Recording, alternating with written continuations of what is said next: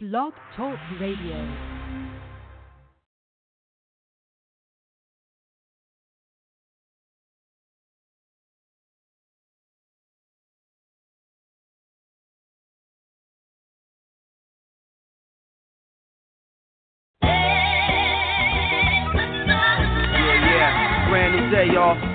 Turn me up on the top a little bit, dawg. I want you to know. Want you to hear this one. Loud and clear. Bright and early. Listen. I don't hate players. I don't love the game. I'm the shot clock. Way above the game. To be point blank with you, motherfuck the game. I got all this work on me. I ain't come for play. You can show the little shorties how you bump and fake, but dog, not to death. I'm not impressed. I'm not amused. I'm not confused. I'm not the dude. I'm grown man minutes. I am not in school. Put your hand down, youngin'. This is not for you. On my J.O. with beats by Kanye. My name on the market, your name off the payroll. Style fresh like I'm still a day old. And it's been like that since the day old. I'm on time with a rollie, a Seiko. Step on deck, your neck, do what I say so. Get up or get out, get down or lay low. Standing in the shadow of a fabulous man. Brooklyn nigga, I am that nigga, that dude. Black people, let's move. Shout out to my man Talib Kweli. Yes, we a topper, topper, shotter, shotter. Check it out. Slim nigga to cast a big shadow. Cherokee red to shoot the long arrow. Got more skill, more aim, and more ammo. You can get it all from a big or small barrel like Hail Mary, full of grace. Niggas come in and shoot up the place and make it pull up your face. The deck, I'ma pull out the ace from the jungles of the Empire State where ain't no escape. 247 718, and that's like every night, every day. From the place that I settle and stay to the states I'm collecting my pay. Blast off, then I'm back to the K. Hold it down so my family straight. Represent in the family way. Pro ball, not for amateur play. Been raw since the amateur stage before the press had the cameras raised. Like a long time handle away. You understand it straight? No doubt. Excellent. It's what it is, it's what it is, and that's what it is. See? See? Ha. Cause it is deeper, sweeter, richer, crisper, stronger reception and sharper picture. Revolve around God and involve with niggas. These elements help evolve my scripture and make most death a classic modern figure. Brooklyn, it don't matter if you holler or whisper. You're coming through clear cause I'm right here with ya. Ain't gotta edit slang, I got it, I get you. Yo, brothers and sisters, fathers and mothers, the lovers, the leavers, the doubters, believers, the sayers, the quitters, the bitches, the niggas, rebel gorillas, the ghetto civilians. Y'all can feel it from the first to the millionth, it's extra. Ordinary and plain, I walk a thousand paces of light ahead of the game. By the time that you get where I'm standing, I'll be gone. Y'all make moves, but y'all just move wrong. I move in and y'all must move on. Cause I move too strong, and I know what my feet move for. Make it go without a brand new car. I was fresh without a brand new song. I give a fuck about what brand you are. I'm concerned what type of man you are. What your principles and standards are. You understand me, y'all? Be good to your family, y'all. No matter where your families are. Cause everybody needs family, y'all. Raise a hand, you understand me, y'all. Everybody needs family, y'all. Be good to your families, dog. Understand? No matter where your families are. Everybody needs family, dog. Raise your hands, you understand me, Paul. That's what it is. My man. Family of my family, Pistol P. My man, too. All our loved ones behind the walls, all of those still in the struggle. Sodom Umia, Sundiata, Man Jamel, Life is Real. All the real soldiers, black people, family, y'all.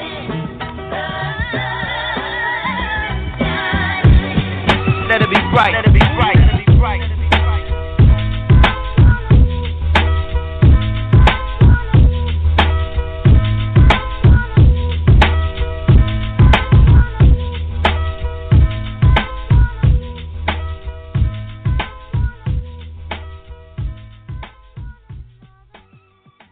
My lovely daughter.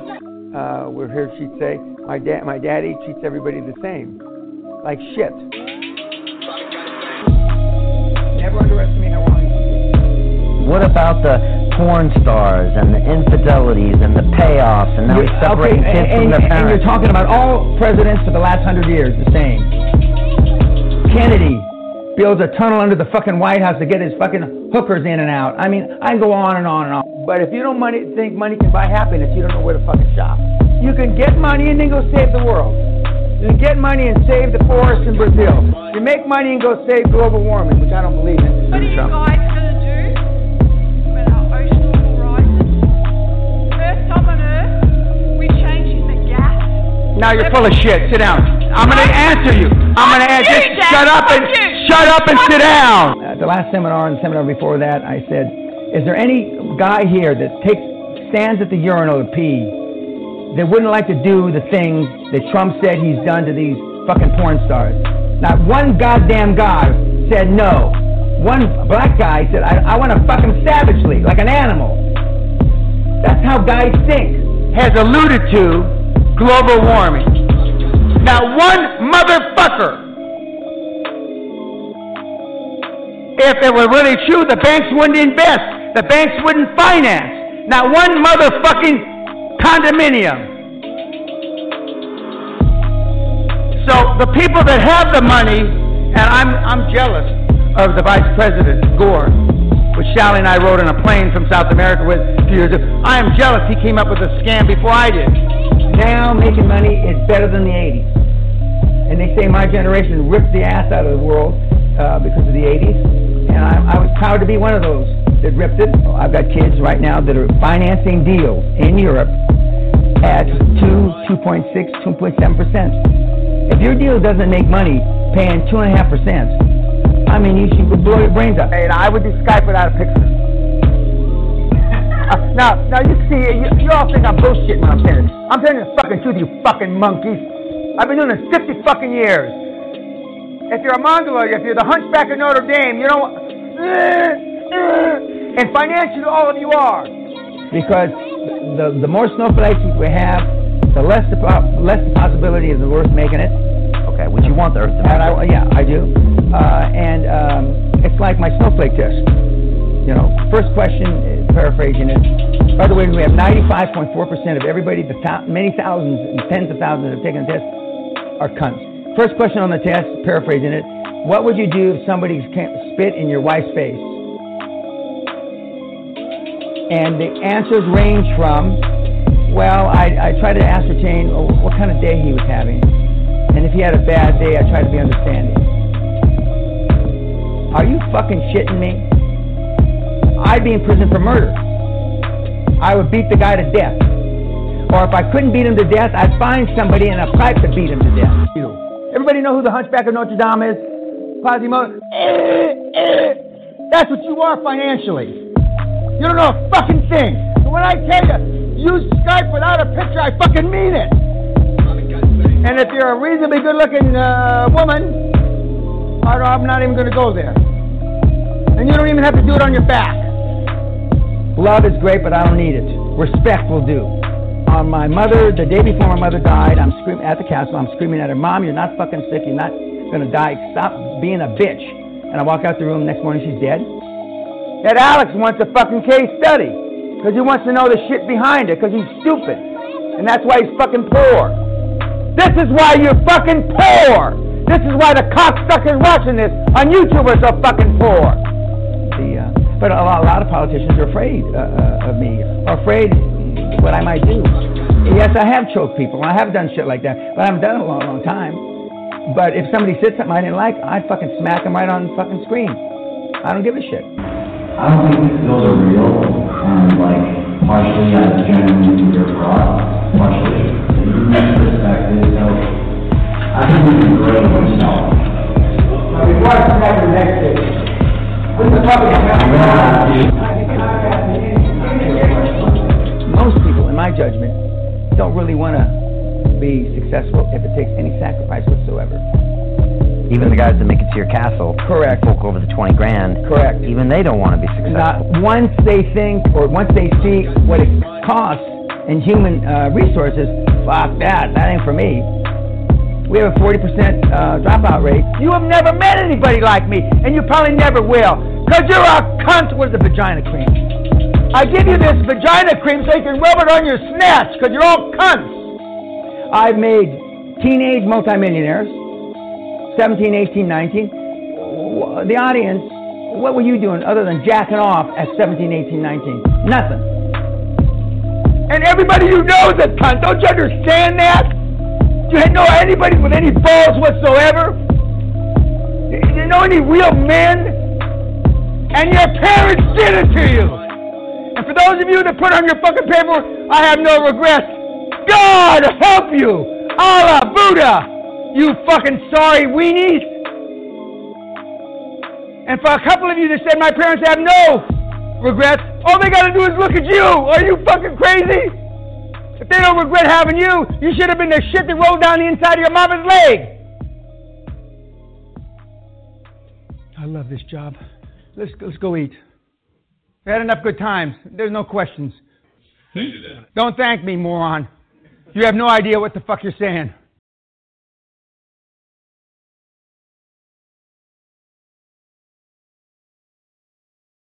A nigga like me, man. I love the game. I love the hustle, man. Be feeling like one of the ball playing niggas, you know. Like Bird, Magic or something. Yeah, you know a nigga got dope. But if I leave,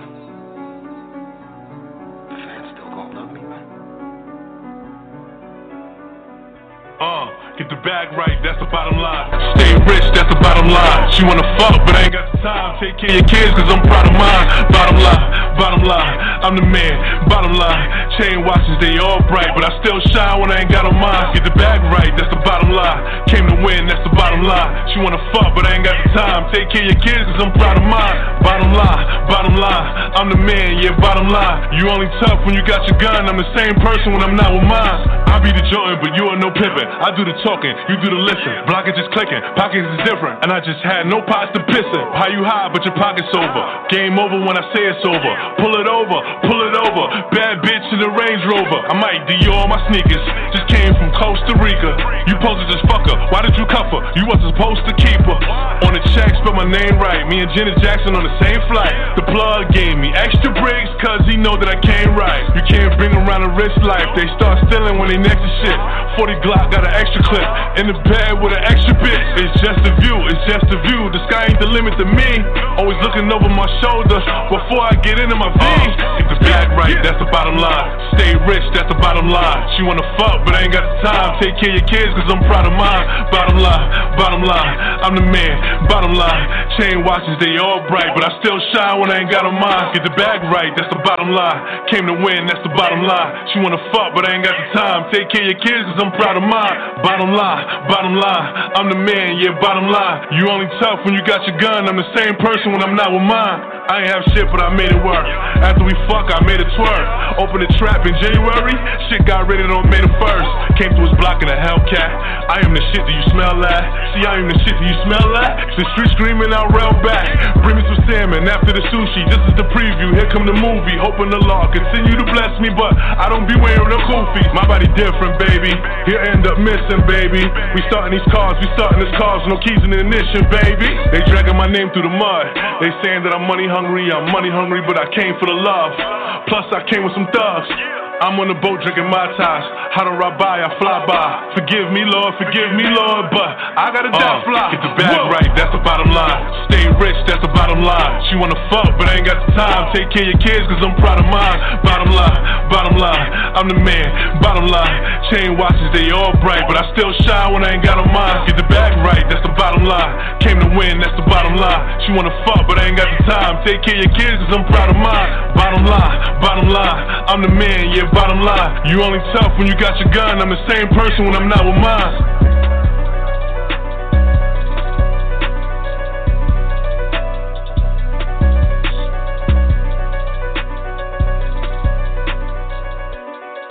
Don't even think about changing the station. You're listening to The Bottom Line with your host, Joey L.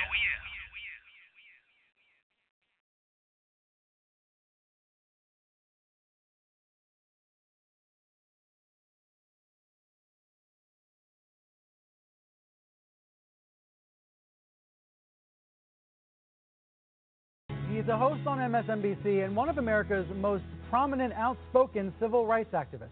And now Al Sharpton, along with Comcast and Time Warner Cable, are facing a $20 billion lawsuit over alleged racial discrimination against black owned media companies. Now, in the complaint, Byron Allen, a comedian, TV presenter, and CEO of Entertainment Studios, alleges that Comcast gave Al Sharpton that 6 p.m. show on MSNBC, for which he's been paid approximately $750,000 per year, despite notoriously low ratings, and in exchange for his continued public support for Comcast on issues of diversity. Now, it all sounds kind of convoluted, and I want to get to the bottom of it. So, joining me now in Los Angeles is Byron Allen. Thank you for being here this morning. Thank you, Brian, for having me. Uh, this case uh, has been getting a lot of coverage this week. We've heard from Comcast, and I'll read their comment in a minute. But, but tell me the, the one minute version of what you're alleging. Real simple. Uh, the cable industry, AT&T, DirecTV, Comcast, Time Warner, they spend about 50 billion a year licensing cable networks and advertising with less than one, less than 3 million dollars per year going to 100% African American owned media. Now what they do is they make token donations to people like Al Sharpton, the NAACP, the Urban League, and after taking those donations, they negotiated a fraudulent MOU that says this is okay for black people to live by. What America needs to understand is that Al Sharpton does not speak for me. Al Sharpton does not speak for black people. It's like I ask people, who is the white person who speaks for you? It's racist to even believe that Al Sharpton is the go to person. Shame on you, Sony, for thinking sit down with Al Sharpton and that negates your racist emails about President Obama. So it's real simple. These, these uh, token donations they make to him, as reported in the New York Post, allows them to have racial cover. This is why we're not getting enough advertising or any advertising from McDonald's and Coca-Cola and Chrysler and General Motors and AT&T. They don't spend any money with African American owned media. Something that's very alarming, AT&T spent more money on Al Sharpton's lavish 60th birthday than they spent on Ebony magazine, the biggest African American magazine in America around 70 years, 10 million readers per month. AT&T spent only $30,000 on that magazine.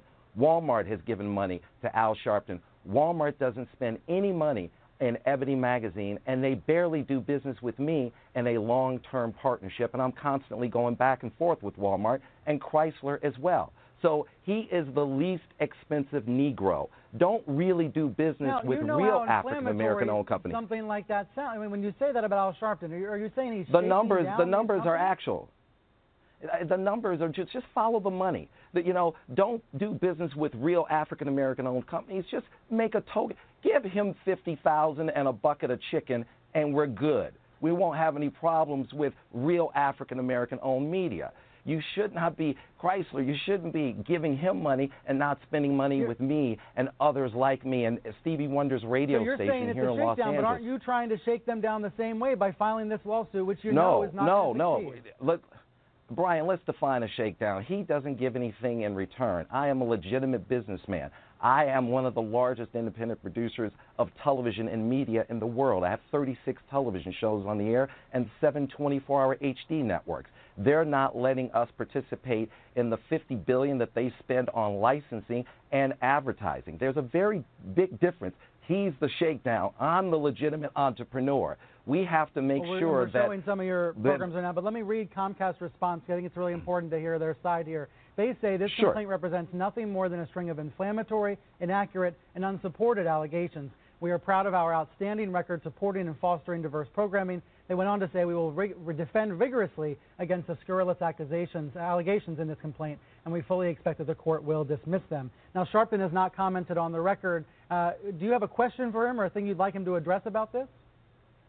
No, Al Sharpton's not that. He's not important. He's nothing more than a, a black pawn in a very sophisticated white economic chess game. He's being used by his white masters at Comcast and AT&T. He just needs to shut up and get in the bleachers. What we have to do is get their get these corporations to understand you must include African American owned media. We have to stop the financial genocide against the black community. I mean, you understand how offensive this all sounds to someone like Al Sharpton. Well, you know, I'm not worried about his feelings. I'm more focused on getting corporate America to understand it's time to do business with us. And President Obama, President Obama has been bought and paid for. He has taken donations from Comcast. Comcast is his biggest contributor.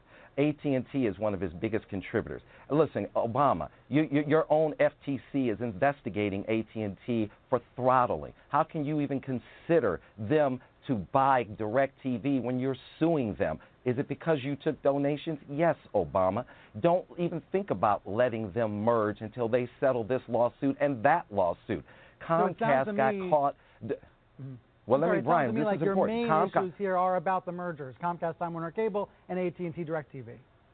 No, Brian, let me be clear. My main issue is about economic inclusion for African Americans. You know, Comcast deployed software that slowed down video over the web in 2008. They broke federal laws. That's like me robbing a bank and then after I get out on probation saying I want to be the president of the bank.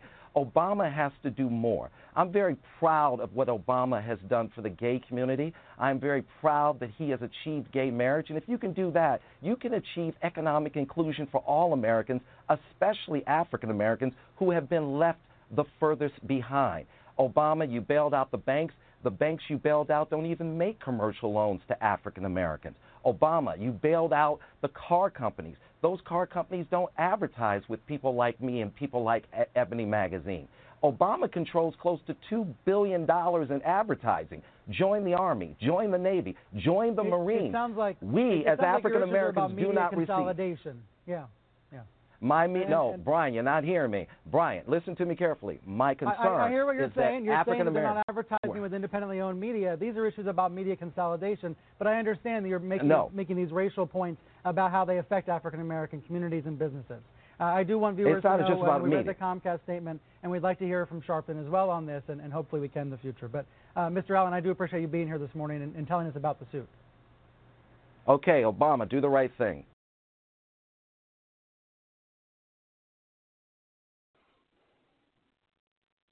And why do I say that? Because after 46 years and teaching you morons for 23 years, you want to take the easy way out. Because you think life is a journey. That is horseshit. Life's a journey if you're a moron and you're retarded. That's why, you know, that's what. Don't touch that dial. We'll be right back after these messages on Evolution Radio.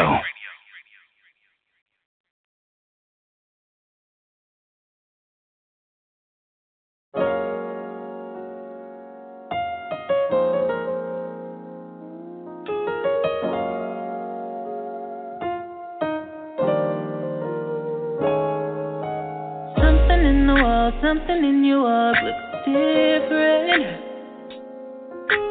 Something deep inside got me wondering why I don't understand. Why I can't put my finger on what the fuck is off, what's missing. You're distant, and I'm spinning. Don't ask questions usually. Got the answers that I need. Intuition telling me. Mm, I just have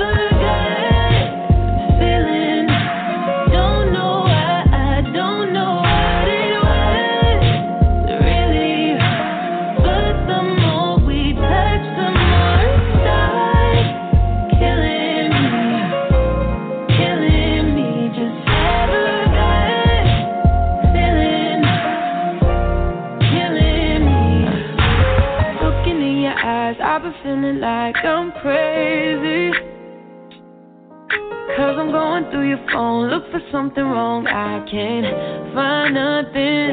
I must be tripping, trying to listen to my intuition saying you're guilty. So, baby, just tell me.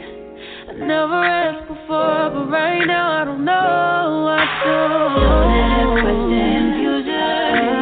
Got the answers that I need. Intuition telling me. Mm, I just have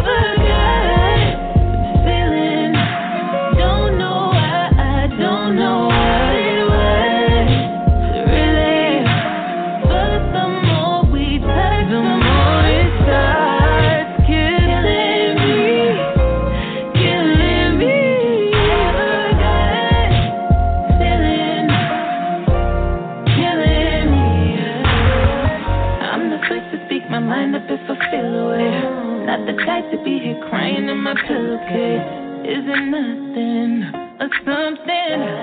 Ooh, yeah. I just a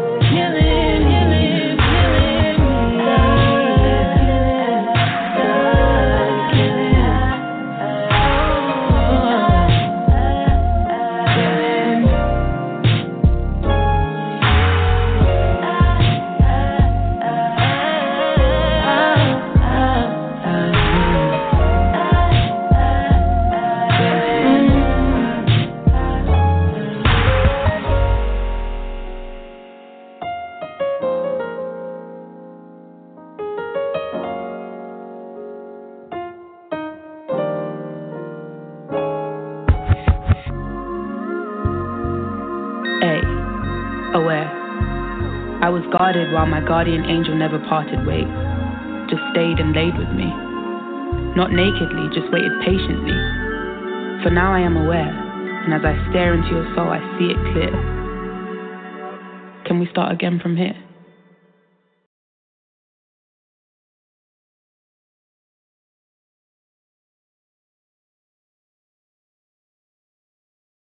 It's a life of hustle and survival. I remember when my, my ninth grade teacher asked me, Lisa, what do you want to be when you grow up? And see, I have to fight the Harlem Crip 30s every day to get home from school, so I looked at her and said, alive. I took an English class, I got a fail in English. And my English teacher said in front of the entire class, Lisa, you have to be the weakest writer I've ever met in my entire life. Don't worry, my story ends good. Don't feel sorry for me. I got seven under my belt. And then the same year, my speech teacher said, after giving me a D minus, I knew I, I knew I had an A in speech. Like, come on. He obviously didn't agree with me. He gave me a D minus and said, quote unquote, Miss Nichols, I recommend you never speak in public, that you get a desk job. So here's the beauty of that story. Other people's perception of you ain't none of your business.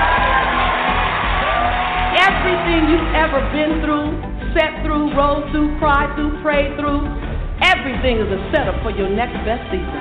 And the way you forgive the perceivingly unforgivable, the way you love the perceivingly unlovable, the way you accept what seems to be unacceptable, the way you embrace after you've been betrayed, the way you do that is the way you will lead us. Your light belongs to everyone who'll be illuminated because you were bold enough and obedient enough to let your light shine. Yes, yes? Yes, yes? And every time you cross someone's path and they can't handle your light, you know those people that they try to give you reasons why you should tone it down a bit. That they would tell Cheryl not to sing so loud. Right, right, right. They would tell me to shut up in class. They tell you you're kind of strange. You know those people. Dream snatchers, vision busters. Don't be mad at them. They can only love you to the capacity in which they're able to love themselves. Don't be mad at them. Don't be mad at them. Pray for them. Love them. Because they're dealing with themselves like we're dealing with us. But I want you to remember that your 70 watts, your 70 watts has to be turned way up. Because you got way more to give us. It ain't over yet. Don't put a period where God put a comma. And when you turn it up to 159 watts, you know, you keep turning it up. You like, you stop dimming your light. You say, today is the first day of the rest of my life. You turn it up. You're to find people that can't handle your light. And before today, you might have dimmed your light. You might have shrunk a little bit. You might have tempered it down a little bit. But after today, I want you to see this. After today, turn the lights up. After today, you don't dare dim your light. As your light gets brighter, as your light gets brighter, you're going to disrupt some people. And they're going to tell you your light's too bright, your light's too bright, your light's too bright, your light's too bright. Then you just look at them and say, Well, I'm not dimming my light. I'm just going to hand you some shade.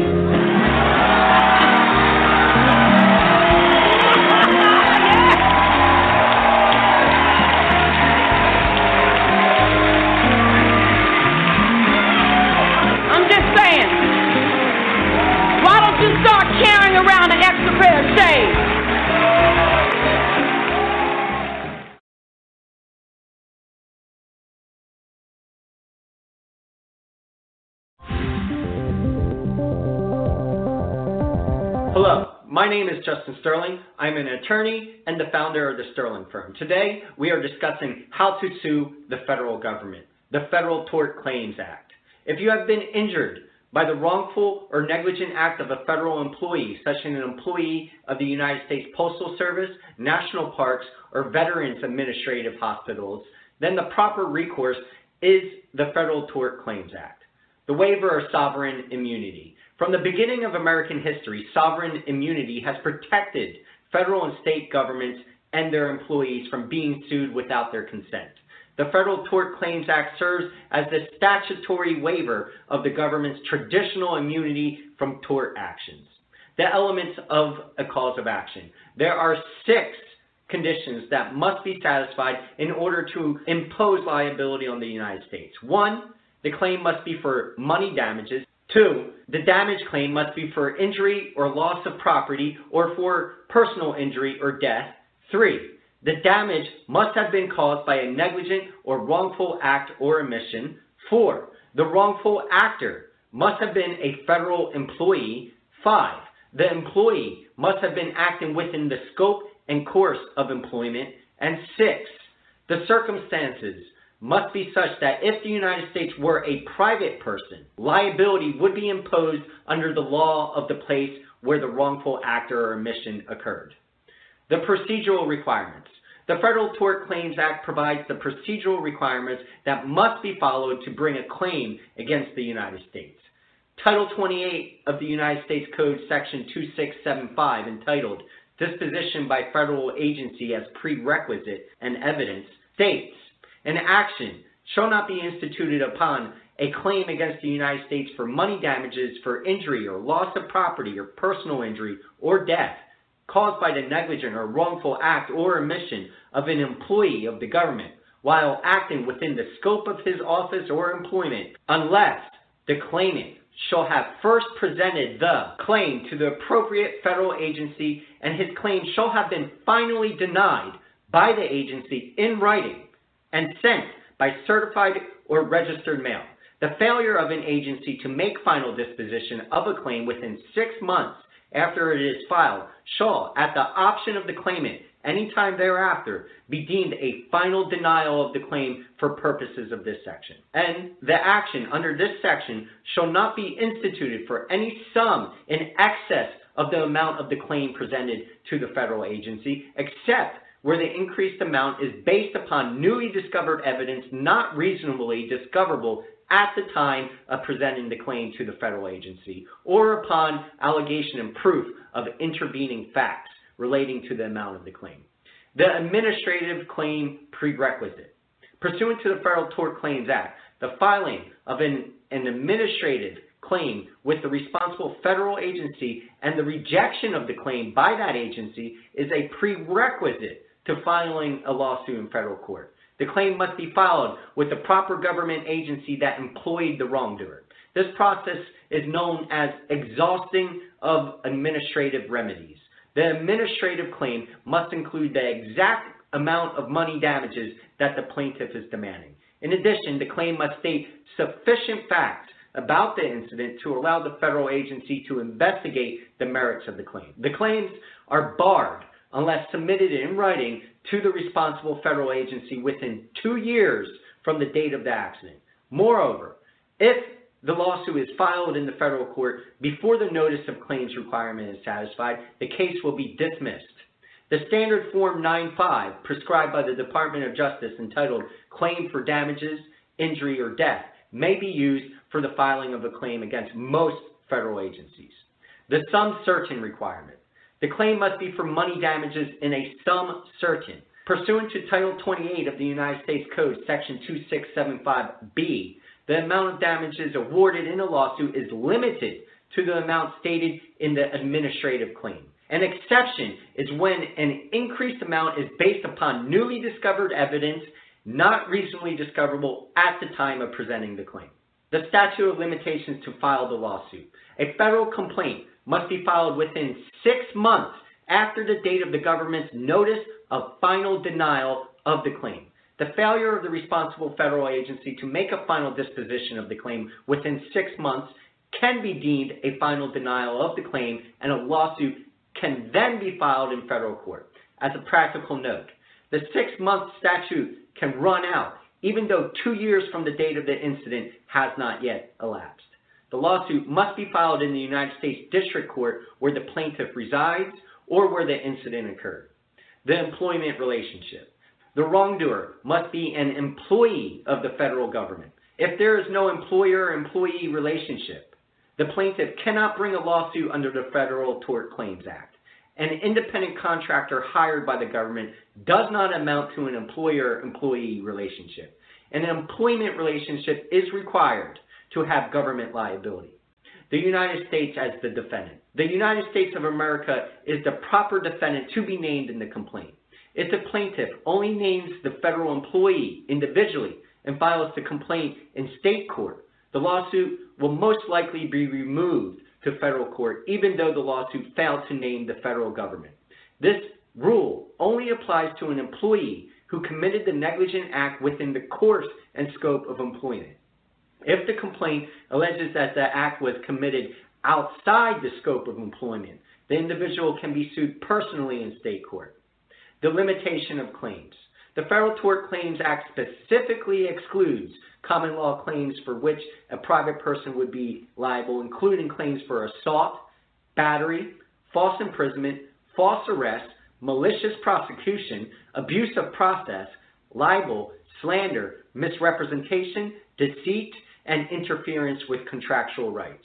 If the claimant is injured in any of these particular situations, the claimant will not be able to file suit against the government under the Federal Tort Claims Act. In addition, because the jurisdictional grant is for torts arising from a negligent or wrongful act or omission, the Federal Tort Claims Act does not support claims for strict or absolute liability.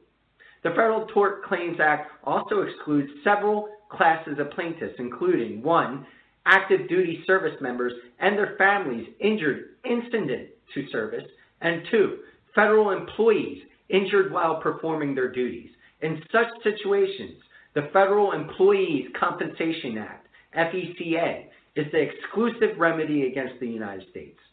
The limitations of remedies. In addition to being limited to the amount stated in the administrative claim, a damages award pursuant to the Federal Tort Claims Act may not include prejudgment interest or punitive damages. Moreover, only money damages are available under the Federal Tort Claims Act. Equitable remedies are not recognized. Attorney fees. Pursuant to Title 28 of the United States Code, Section 2678, the plaintiff's attorney may only charge 20% of any settlement of claim made by a federal administrative agency prior to filing a lawsuit and only 25% of any judgment resulting from litigation. In fact, an attorney who charges more is subject to a penalty or even jail.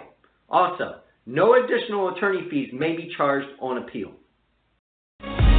You're listening to Evolution Radio. Visit MakeMoreCommerce.com for more remedies with Joey L, where remedy meets preparation. Do you have a big plan? Um, yes, I got a big plan. I'm going to be leaving the world soon No, and no. going. Before you oh, leave, okay. before you, no, before you That's leave. my big plan. No, no, be- be- because you're doing valuable work. Do you have a plan of how we could make civilization better, more humane? Yes, more- yes. okay. Education. Quite simply, read and study and turn off the television, turn off all the silly nonsense of government, and it's just incredible nonsense. Mm-hmm. And start educating yourself. The United States federal government is a privately owned company. It's a corporation. the whole government. Of course, it's a private. It's like General Motors, Ford Motor Company, uh, Sears. So they're- uh, it's a it's a privately owned. But see, most people don't understand. The United States government is a corporation. It is a privately owned company. Who owns it? Oh well, that's different. Now you're getting now. Now I'm asking the yeah, right now you're asking the right question. Right. Who owns So, so there's a world of difference between the United States and the word United States of America. Oh, really? United States of America is a republic. Uh huh. It's based on the con- con- uh, the the the bringing together of 48 separate countries. Each oh. each state in this union is a separate country. Okay. And so you're crossing over from California to Nevada is like crossing over from France to Spain. Right. And so you can't do things in Nevada you can do in California. you, you- can't do things in Cal- in New York that you can do in Florida. The. United States is the recognition of separate countries, but the United States of America means. Those are United States. Uh, So, but, but each one's a state. Like uh, like the state of Virginia is like the state of Israel. right. It's a country. It's referred to as a state. And As a matter of fact, you know, there's a world of difference between. uh, there's a world of difference in words in law. I mean, when you go to court, there's a very big difference between a trial by jury or a jury trial. Doesn't mean the same thing. uh-huh. There's a very big difference between California state and the state of California. Doesn't mean the same It thing. It doesn't? No, What- no. like, what's the difference there? Cal, Cal State is the state we call California. That's the state. Uh-huh. But state of California Yeah. is different. That has nothing to do with California. That's the federal government operating within the confines of the state of California. So anytime you see the state of, that means it's a federal corporation operating within California. But California is called Cal State. That's why you have California State University, California State this, and California State. That's California. But state of California is the federal government. Oh. Do people know this? Do No, no, know no, this? no, no. People don't know any of this. None of this. Nobody, because it doesn't have anything to do with football. So who the hell needs to know about any of this stuff? I need to know because I don't like being played for a fool. Yeah. I want to know who's running this country. You don't want to be manipulated. I, I, I don't. I refuse to be manipulated. I want to know exactly who's doing what. I want to know how they're doing it, and how are they messing with my mind and my money and my family. Mm. So I want to know. 99% of people I run into, they couldn't care less as long as the beer's cold and football's on. They don't care. But when people vote for like a president, uh, what is happening? Or that. That you go to the polls. What is a poll? I mean, you, a poll is when you take a you take a consensus of the people. Which one of these fruitcakes do you want to bow down to and give your money to? Do you want this group all here, or that airhead here, or this dingaling over here? Right. We just want to know the basic concepts. What, what you, which one do you people like? It obviously doesn't seem to matter. They all work for me, so it doesn't matter. But but uh, but Right. to make you people happy, would you rather have a woman over here? Would you rather have a black guy, or would you rather have this uh, old white man? Which one would you like? Nothing Uh, changes. You mean Obama says? it doesn't matter because yeah. I own them all anyway. Right. It's Who- just who- business. who Come on, this is a Well, mob. who is the mob? We're talking. We're talking the mafia here. Well, we're talking the underworld. Who are these people? You know, the the, the Illuminati, the um. Just business, nothing personal. Don't take this personal. but there's someone behind it. That oh, you bet there is. Yeah, yeah. But they're in Europe. they are. Yeah. Keep it locked. You're tuned in to the hottest radio network on the planet, the new Evolution Radio Network. Uh, do the rich people cringe and say, "Don't tell them that, Rob"? Yes, yes, yes. Don't tell people what they what you know. Keep them poor.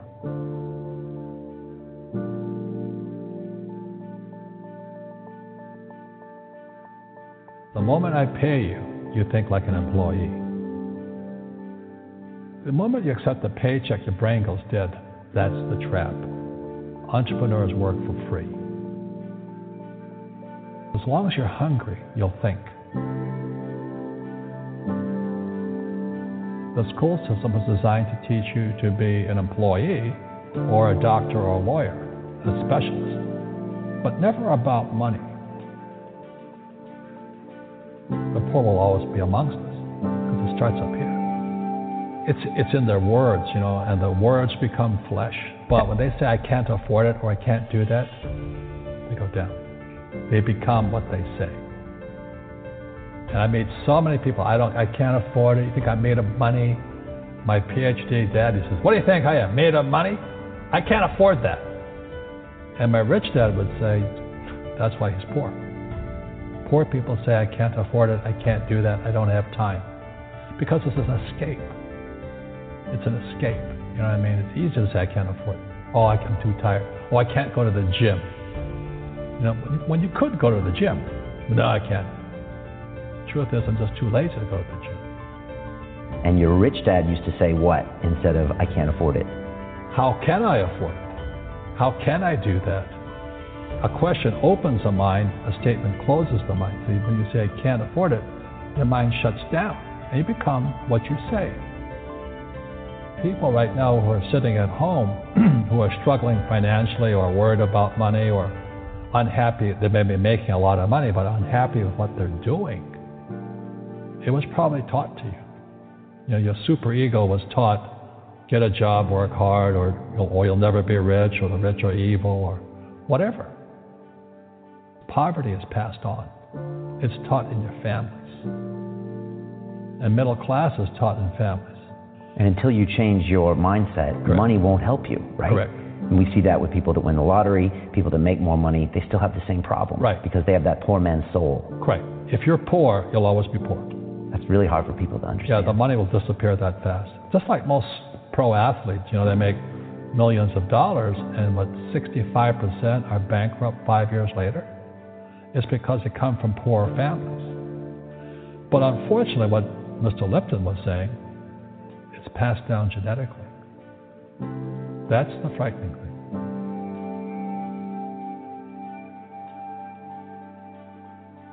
If you don't want to learn it, I can't help you. You know, I have bad luck too. I've, I've had financial crashes. I've had people stab me in the back, but they're all good because I grow from it. That's spirituality. You know, people who are afraid of making mistakes, like they teach in school, they don't ever grow. Because spirituality is there's good and there's bad, there's right and there's wrong, there's up and there's down. Most people only want to be right, they only want to be positive. Well, you can't have that. That's not reality. And the average person, the reason they're poor is they haven't failed. You know, they play it so safe. They haven't made any mistakes like they taught in school. That means they don't learn anything. That's why the school system's actually fundamentally corrupt. It's anti-education. But the average guy is standing there, oh, I'm an A student. I'm, gonna, I'm going to do this all on myself. And a, and a bunch of rugby players run you over. And you go, well, they're not playing fair. Know what? You're not. You're playing stupid. You should have a team. You should have accountants, attorneys, and bankers, and all that stuff. But that's not the game I want to play. I said, then don't play the game. You know, the, the game of business is played with accountants, attorneys, bankers. Hate to say it, politicians. You know, you got to know the game. You know, people say, well, money is not that important to me. Then, if money is not that important to you, money is not important to you. I mean, you know what I mean? I don't care about money. The money doesn't care about you.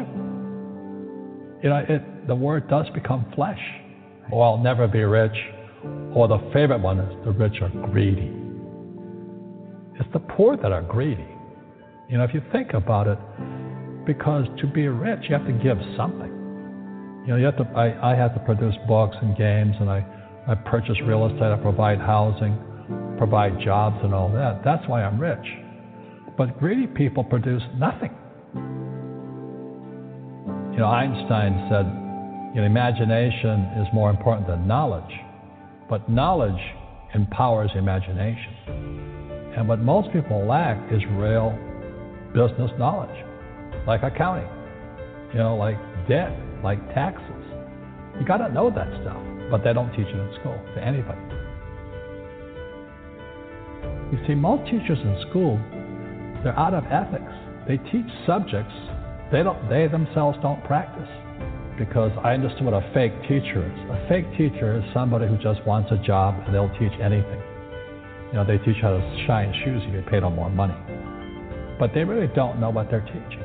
In life, one of the things I suggest to people, you got to find a real teacher versus a fake teacher. And a fake teacher is somebody who doesn't do what they teach. And a real teacher is doing what they teach every day. Our school systems are making our students weaker. So in school, they have these things called now trigger effects. So you can't, as a teacher, you can't say anything that might upset the student. They don't want anything that might jar their point of view. You see, people say, well, why don't you give the poor money? The only problem with that is it just creates more poor people. Give a man know. a fish, he fishes for the day, or eats for the day. Yeah, you give a man a fish, you get a lot of people who want more fish, you know. But you teach them to fish. We become creatures of our own habits. And until we break the habit, we don't change. Our schools don't teach that. Our schools teach almost the exact opposite of that. And the average person, the reason they're poor is they haven't failed. You know, they play it so safe. They haven't made any mistakes like they taught in school. That means they don't learn anything. That's why the school system's actually fundamentally corrupt. It's anti-education. So what I say to young people is, you, you find your game. So my game financially is business, number one.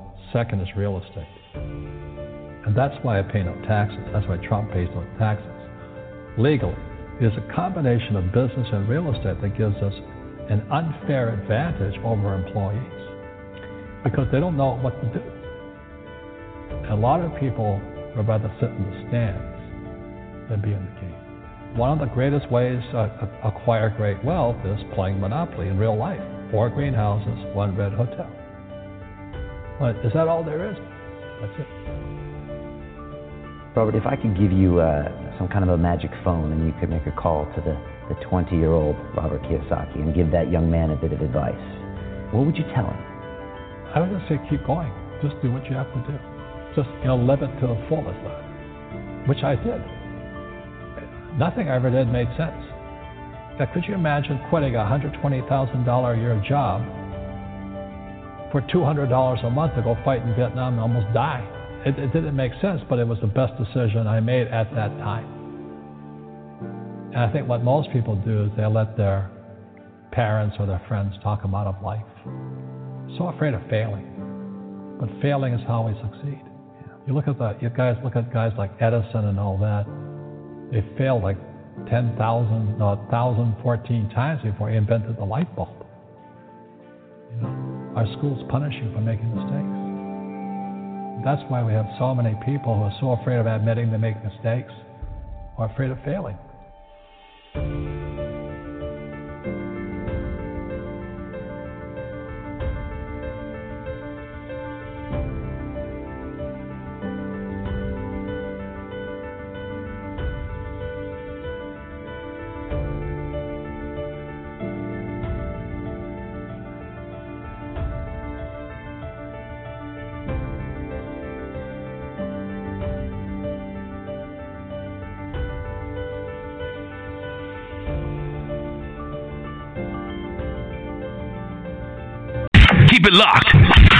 In to the hottest radio network on the planet, the new Evolution Radio Network.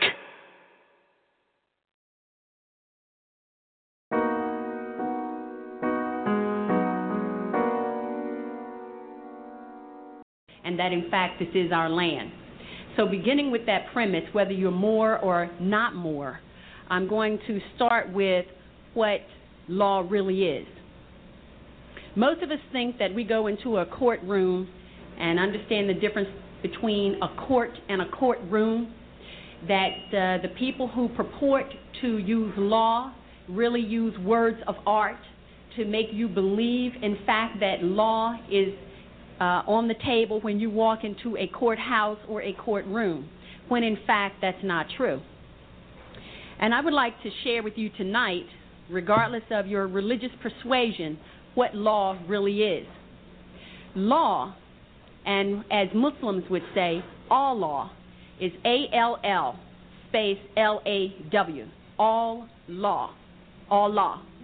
So, for anyone who's of a Christian persuasion, don't be misled. And when you hear the term all law, all law is God, all right? That is also what we would say in lawful terms a misnomer. Allah is not God. God has no capacity and no standing to all law. Because God means governmental ordinance departments. There is no comparison. Now, who can use law? Law can only be used by people who are in their sovereign capacity. And I was, as I will share with you tonight, the majority of the people in the world, and I'm not going to get into all of the details about that, but the majority of the people in the world, 99% of them live in slavery today. So in 1863, via the Emancipation Proclamation, and I challenge you to go look in a law dictionary and look up the definition of emancipation and proclamation, and you will see that a proclamation is not a law. A proclamation is a public announcement by elected officials. It is not a law.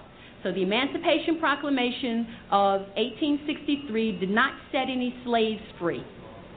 What it did was standardize slavery, the United States being the model for the standardization of slavery, that all of the other nations around the world, as they reduced their people from their sovereign capacity and forced them to join nation states, then they were able to issue statute, codes, ordinances, resolutions on them. And a statute, as in a state statute of the Commonwealth of Pennsylvania, is not a law. It is corporate policy of the corporation that calls itself the Commonwealth of Pennsylvania Incorporated. All right? Now, a code is not a law. The United States codes, the code of the laws of the United States of America that are used in federal court and the Supreme Court, are not law. They are what they say they are. They are codes, ordinances, and resolutions of a municipality of the city of Philadelphia, which is a private nonprofit corporation that calls itself the city of Philadelphia. An ordinance and a resolution, as in parking ordinances, they are not law. They are what they say they are. They are ordinances and they are resolutions. All right? And the reason they are not law is because the only people who can issue law are people who are acting in their sovereign capacity. And the people who sit in these seats as elected officials are not, in fact, in their sovereign capacity. They are in a corporate ward status, meaning that they are wards of the state. They are members of the corporation, which is a nonprofit, that calls itself the Commonwealth of Pennsylvania. And as long as they have a birth certificate on record with the Commonwealth of Pennsylvania, with that birth certificate being a contract, a birth certificate is a contract. And as long as you have a contract with the Commonwealth of Pennsylvania Incorporated, you belong to them, and that's what slavery really is. Right? So, who can use law? If you are a member of a corporate ward state, if you are a member of a corporate ward nation that calls itself the United States of America, you are a citizen. Look in the law dictionary and look up the definition of citizen. A citizen is not a sovereign. A resident is not a sovereign. Therefore, if you use an address, which is a fictitious number associated with a designation issued by a corporate ward, right? Then you become under the jurisdiction of those people who are also corporate wards but who are also slaveholders. All right? So, if you are operating in that capacity, law does not apply to you. If you are a resident of the city of Philadelphia, which is a private nonprofit corporation, and you say you are a resident of the city of Philadelphia, then the ordinances and the resolutions of that private nonprofit corporation apply to you. If you are a citizen of the Commonwealth of Pennsylvania Incorporated, which is a private nonprofit corporation, then the statutes of that nonprofit corporation apply to you. If you are a citizen of the United States of America, which is a private nonprofit corporation, then the code of the laws, right, apply to you. But if you are a sovereign of the Moorish Empire, those ordinances, those resolutions, those codes, those statutes do not apply to you because you are not a member of the corporate ward state. It's as simple as that. And they understand the difference. This is why on their documents they use words of art. They use the word label, they use the word person, they use the word address. All of these things that place you in their jurisdiction, and you unknowingly fill out forms every day. And every time you fill out a form, you enter into a contract. I don't care what kind of form it is, it's a contract. A driver's license application is a contract. A social security application is a contract. When you call up the telephone company and you make a verbal contract over the telephone, this is why they can bill you. When you sign a deed, it is a contract. When you fill out a voter registration form, it is a contract. Does everybody understand that? Don't ever think every anything that you put your signature on becomes a contract. All right? Now, The fact that you are not in your sovereign status means that you make a contract as a minor. They don't care. They know you are a minor because, and, and to be other than a minor, you have to be in your proper person at law. And how we write that is this. Can I have a transcript?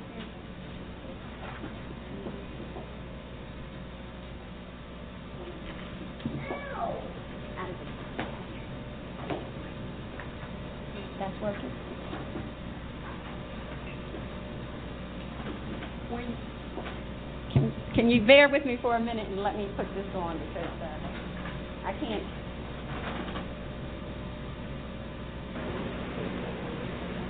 Can y'all see that? In propria persona. In propria persona. When you are in your corporate ward status, you look like this to the court.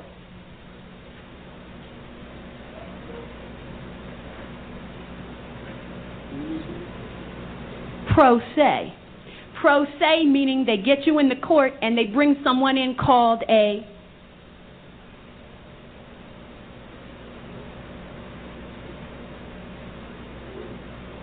Got that? Pro se cuter, a prosecutor, because you're in a corporate board status. Now, if you're in propria persona, saying there are criminal allegations, the prosecutor cannot come into the courtroom and say anything to you because you're not in pro se status. Makes sense, right?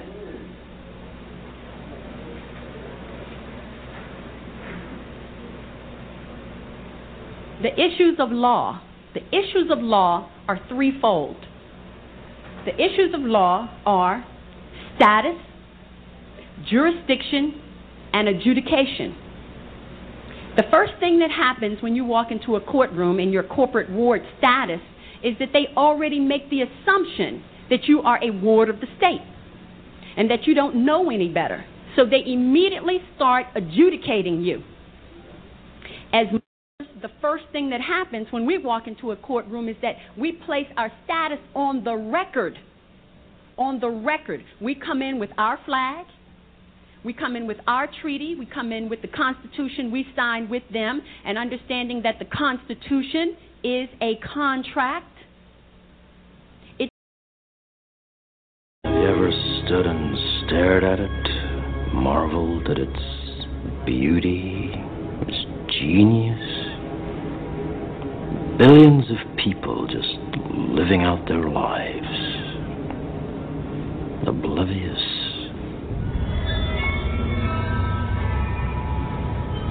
Did you know that the first Matrix was designed to be a perfect human world where none suffered, where everyone would be happy? It was a disaster. No one would accept the program. Entire crops were lost. Some believed that we lacked the programming language to describe your perfect world, but I believe that as a species, human beings define their reality through misery and suffering. The perfect world was a dream that your primitive cerebrum kept trying to wake up from. Which is why the Matrix was redesigned to this, the peak of your civilization.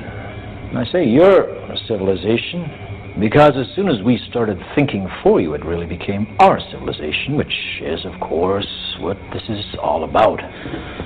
Evolution, Morpheus. Evolution. Like the dinosaur. Look out that window. You've had your time. The future is our world, Morpheus. The future is our time. I'd like to share a revelation that I've had during my time here. It came to me when I tried to classify your species. I realized that you're not actually mammals.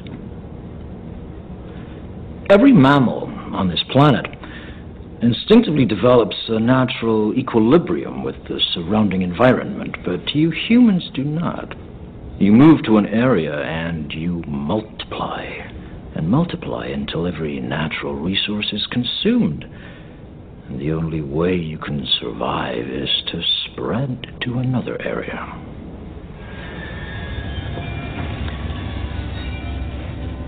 There is another organism on this planet that follows the same pattern. Do you know what it is? A virus. Human beings are a disease, a cancer of this planet. You are a plague. And we are the cure. Can you hear me, Morpheus? I'm going to be honest with you.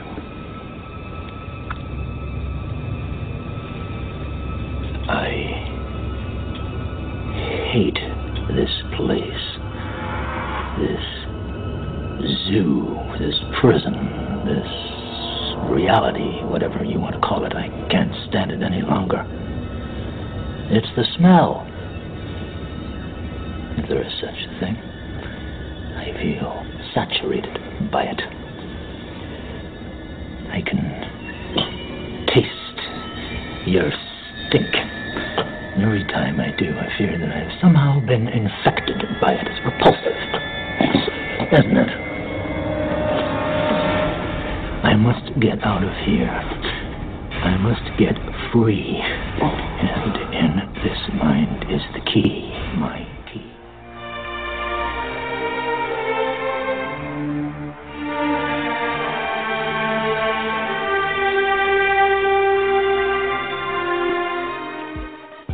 There are people that's awake, and there's people asleep. Mm-hmm. Now, most people on this planet are asleep. So, let's break it to the least common denominator. Let's say the black community. We, it used to they say five percent. no, it's like old point something now. That's right. You see, that's asleep. So you're going to be lonely because the simple fact that people are asleep. Now, how is this? You have a chakra system in your body, and these are nine wheels of consciousness. Most, uh, uh, excuse me, seven wheels of consciousness. There's like 160 chakras, but seven major chakras, just like there's seven African powers. now, what has happened here to give you a scientific element of what's going on so you can clear this up so you don't have to go and be trying to holler at somebody and they laugh at you and they don't want to hear that shit. Because your family will beat you down and niggas in the street will beat you down. You're going to try to give them a message. now, had you around here crazy. Now, the chakra system, the lower chakra is your sacral vertebrae. That's your root chakra. And that's where the majority of the people's um, consciousness is, on the root chakra. So the only thing that they can get down with is desires. What feels good, what tastes good, what smells good, what looks good, what sounds good. Yes. You see, The Lord the basic sen- uh, senses, you see, on that particular level, they are called the automatons, which means automation. Okay. They moving, but they ain't, they're brain dead. Mm-hmm. You see what I'm saying? Now, you don't even get into this particular consciousness that you can partake to understand what things is until you're radiating from the heart chakra. Mm-hmm. You see, the heart chakra. That's why the Egyptian, the heart, the scarab, the heart scarab was the most important. Even when you died, they throw the brain away. But it was the heart that they preserved. So that's another, that's where your true self is. But you got to radiate from the heart chakra and then you elevate on into the pineal gland. But most people's consciousness is in the root chakra. On the five senses, the animal level. They can look pretty, they can have a PhD with a degree. They tell you it's only a degree of information. you see what I'm saying? You know, uh, a degree of information, it has nothing to do with a person's behavior, whether they're conscious or not. You see, it has nothing to do with what a person wears. It has something to do is where they incarnated down here on a certain level and they are radiating above the root chakra. And I guarantee you this right now. Even if some of you all just coming into consciousness the last couple of weeks of the last year. I'll guarantee you, you always felt special since you was a baby. Now, I've been asking that question in my lectures around the country for, for, for, for, for 16 years. And I asked everybody, how many of you all always thought that you were special? And the whole room always raised their hands. You didn't know what it was. You see what I'm saying? But you thought it was special. And you always had a thirst for something that you didn't know what it was. And it was this knowledge. Let me give you an example. When I was on, when I was in college, I was standing up one time, I had finished school, and I was standing um, on the college campus with one of the coaches. We got to be good friends, one of the basketball coaches, Coach Holmes. And he said, Well, how do you how do you feel, man? You you've edu- you educated yourself. I said, Man, I don't feel shit. I didn't know at the time. I said, I told him, I said, I thought when I came here to this university that when I left, I was going to have some kind of knowledge. I didn't know what the knowledge was. All I know is what I went. I went through for four years. I didn't have shit. I, I, I knew I felt empty. Now it was it was you know it was a couple of years later that what I was missing I realized was knowledge. You see what I'm saying? Mm-hmm. But I, I but but I knew something was wrong. You see, and that's what it is. You you always thought that you was you you there, that something was missing, and that's why is that because you were you, you were gravitating above the root chakra. Don't even think about changing the station. You're listening to The Bottom Line with your host, Joey L. All right, all right, all right. What up, what up, what up? Peace to the gods. What's going down? You're sitting right here on the bottom line, right here on the New Evolution Radio Network. I'm your host, Joey Bounce L. Bay. Call-in number is 347-989-0194 if you're live. You want to get in at me. We're live tonight. There we go. Let's get that mic up. There we go. All right, so peace to the gods. Hopefully y'all can hear me all right. Um, tonight, we're to go into this Dred Scott case a little bit. I, I've, I've uh, had an opportunity to come across some new information. Um, you know, in in the sense of, you know, studying in general, right? So I have some good information I want to share with y'all tonight. We're to go into some stuff tonight about separate but equal access, and we're going to look a little bit at the civil rights thing, right? The, the whole Civil Rights Act, right? And I think that it's interesting because Dred Scott case happened in 1857, right? Now, you know, we, we know our timeline. You know, we know that 1857 was prior, right? So a lot of things that were going on, but there was a bloody war that was happening. Okay, and I, I want you guys to remember that. Now, the issue of citizenship came up in this case, right? Because you know, if we talk about citizenship, what we're talking about is the ability to say, hey, you know, you know, in one sense you are quote unquote a national or you're a citizen, right? Or you've been naturalized. Whatever your case is, you're trying to say I belong somewhere. Okay? So in 1856, a guy by the name of James Buchanan, okay, wanted to mention the subject of slavery in his address. But he was uncertain of the court's plan to decide the pending case of Dred Scott versus Stanford. Okay, and just so you know, right, I'll give you a little background here. Right, Dred Scott was a Negro slave. He belonged to a dude named Dr. Emerson, who in 1834 took him from Missouri to Illinois. And then in 1836, Dr. Emerson brought Dred Scott to a military post in the territory uh, known as Upper Louisiana, which was situated north 36 degrees. Right now, 30 minutes, essentially, you know, half an hour. Also, a free territory. Now, in 1838, they returned to Missouri. Dred Scott and his wife and his two daughters were later sold to John F. A. Sanford, incorrectly spelled in the case. Now, Dred Scott filed a lawsuit in the circuit court of the United States, claiming that as a result of his stay in the free territory, he was a citizen of Missouri. Right? He tried to say, y'all, I want you to go stay, nigga, I'm a citizen.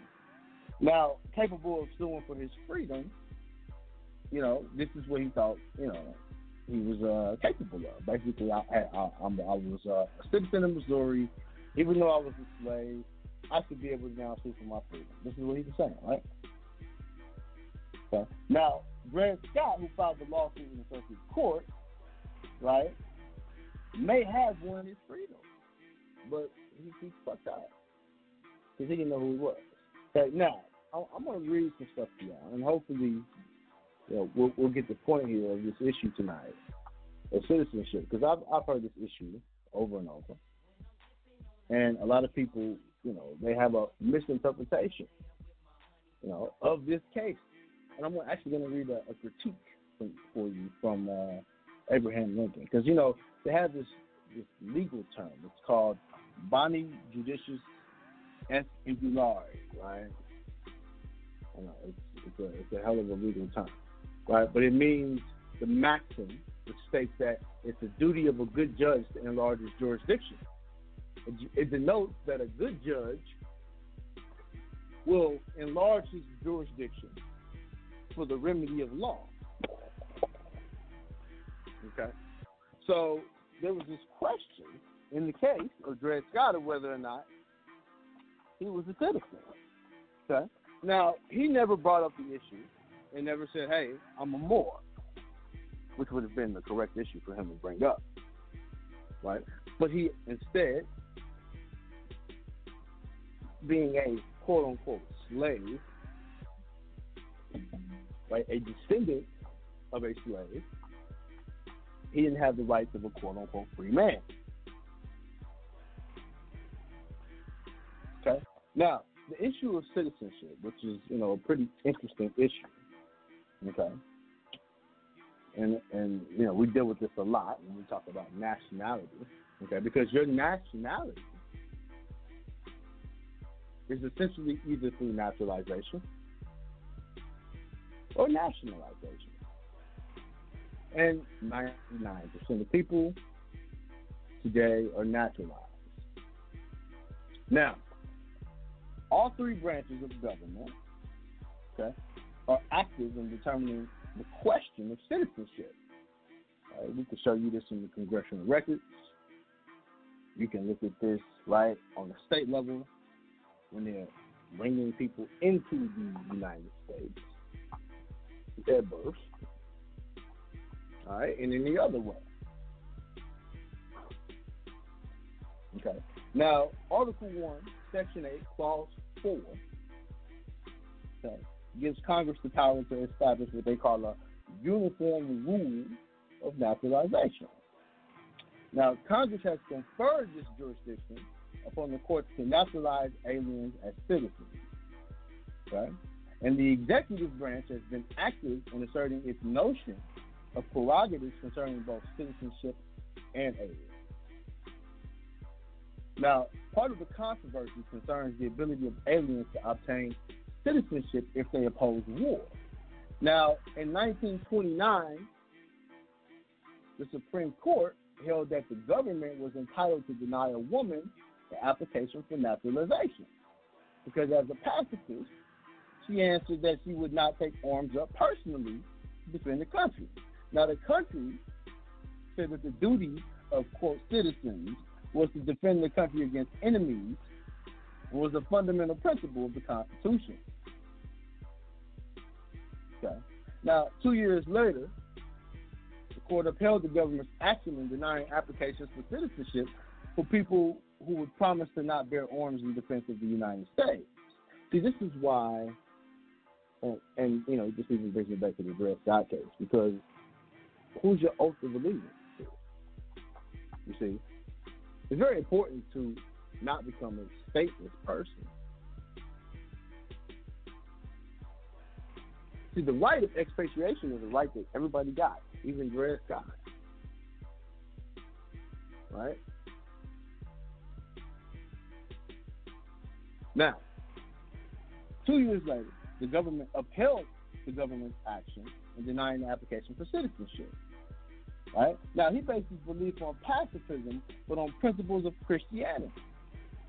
The court acknowledged that Congress could, as it had, relieve the conscientious objector of the obligations to bear arms, but this policy applied only to citizens, not to aliens seeking citizenship.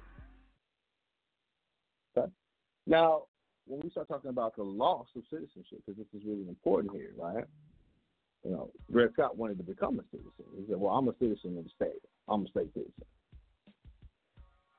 Now, the issue becomes: Are you a citizen of your state first, or are you a citizen of the United States? Which one are you a citizen of first? You see, so even Dred Scott dealt with this issue.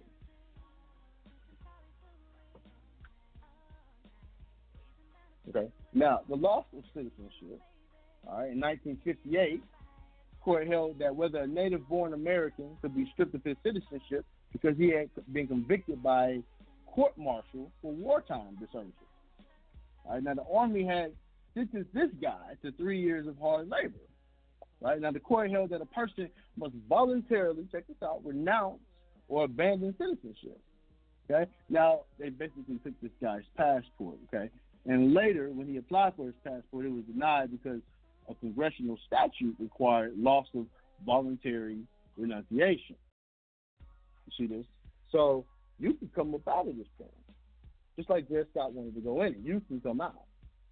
But you must know where you're going. You see, Dred Scott wanted to, he wanted to go from being a slave to being a citizen. He wanted to be free. But he didn't know where he was going and he didn't know where he was coming from. So that was his main issue.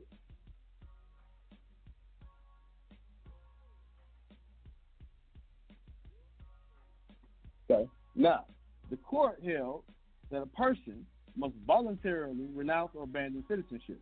Citizenship was not a license that expires upon misbehavior. Now, denationalization, check this out, denationalization violated the Eighth Amendment because it resulted in the total destruction of the individual's status in organized society. What's your status in organized society? This is why you got to do formal processes. Right? You, you can't do informal shit because they have an organized society in, in their eyes. Right now, a lot of people say, well, why are you doing shit in your eyes? Well, listen, like I told the other guy, there's an operation of law that puts you in, there must be an operation of law that pulls you out. Vice versa. Now, citizenship was not a license that expired upon misbehavior. And denationalization, which violates the Eighth Amendment, results in total destruction of an individual's status in organized society. It is a form of punishment or more primitive than torture, for it destroys the individual's political existence that was centuries in its development. This is a saying this. Okay. Now, the court divided five to four on this case and split by the same margin in companion case, uh, which upheld the power of Congress to strip someone of citizenship if he or she votes in a foreign political election. Now, this is under 1481 United States Code, right? We're going I'm going to show you how this ties in. Because see, Dred Scott, right, had he known what his true status was, right, he would have become a national of the state that he was born in. Now, when we look at this case where they stripped this guy of his citizenship, right? And this is in 1958, so this is well after they did the 14th Amendment. Okay. So under the 14th Amendment, right, even under the 14th Amendment, they provide these people with the right, like, hey, look, you, you want to stay a 14th Amendment citizen, man, you can, but you got to voluntarily give it up.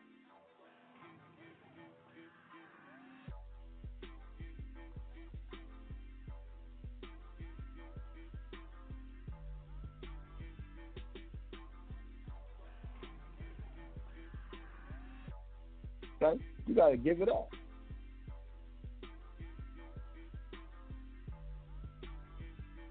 Now, check this out. Mendoza Martinez, 372 U.S., 144, 1960. Okay.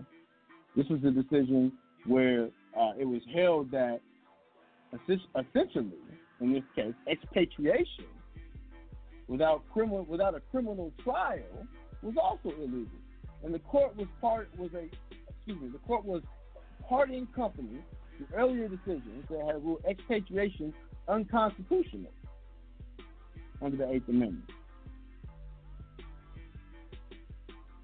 Now check that out. If shit was ruled unconstitutional under the Eighth Amendment, right? You have to ask yourself this, right? At what point in time was I not allowed to come out? You know, even after they did the uh, Civil Rights Act, right? They did the Civil Rights Act. After they did the Fourteenth Amendment, they also gave you the right to come out again. So the confusion here, right? And, and I don't know where a lot of people get confused with, you know, nationality, but the confusion here seems to be that you have to be a U.S. citizen. You have to be that. You don't gotta do shit. They give you the option. They say you can come right up out of here. No, real quick, let me take a moment. Uh, if you haven't been over to Make More Commerce recently, go over there. Uh, most of the products are now downloadable when you purchase them. All right. Also, y'all have to become members now because we're working on becoming more private in 2020. So, very quick, all you gotta do is sign up, with your email in, you become a member. Now you're a site member. You got access to a lot more things on the site. So go become a site member on MakeMoreCommerce.com next time that you do some business with us, right? And um, let's let's keep the privateness going, right? We're just gonna make up our own words here, but let's keep it going, right? Because what, what we're doing in 2020 is we're becoming more private. We're gonna add more to what we're doing, right? And the whole thing about this is that we should have been actually having memberships in all these things that we do. But with that being said, it's a free membership. Go sign up, makemorecommerce.com, put your email in, Right, you get access to the products, and you also have access to a lot of free products that we have. All right, we're going into 2020, and uh, you know I want people to be as successful as possible when it comes to their commerce. All right. Also, we got the money ritual coming up. You want to be there? Make sure you come out to the money ritual. All right. The money ritual is going to be in Atlanta in Buckhead. All right. You can get the flyer. Seats are limited. All right. When you come out, all right, make sure you dress your best. Now, also, uh, because the seats are limited in the money ritual, all right, it's uh, you know, it's a party. So we want you to, you know, we want you to make sure that you get a ticket early. Uh, you can get one at MakeMoreCommerce.com. Uh, we'll be giving out some some gift bags and shit like that, you know, for all of the attendees. It's to be a nice time. We look forward to seeing y'all there. So go to MakeMoreCommerce.com and you can register for the money ritual in Atlanta. And right after that, the day after that, we'll be doing the trust webinar. So if you would like to register for the trust webinar, the Jonah's going to be doing, also go to makemorecommerce.com.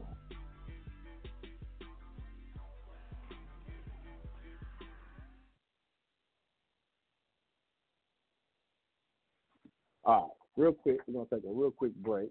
I apologize, I got to run to the bathroom now. So we're going to take a quick break and we're going to get back into this information. All right, now keep it locked. You're sitting right here on the bottom line. We're going in the Dred Scott tonight. Dred Scott, Stanford case, and we're looking at the issues of citizenship. All right, so we'll be right back after these messages. Peace to the gods.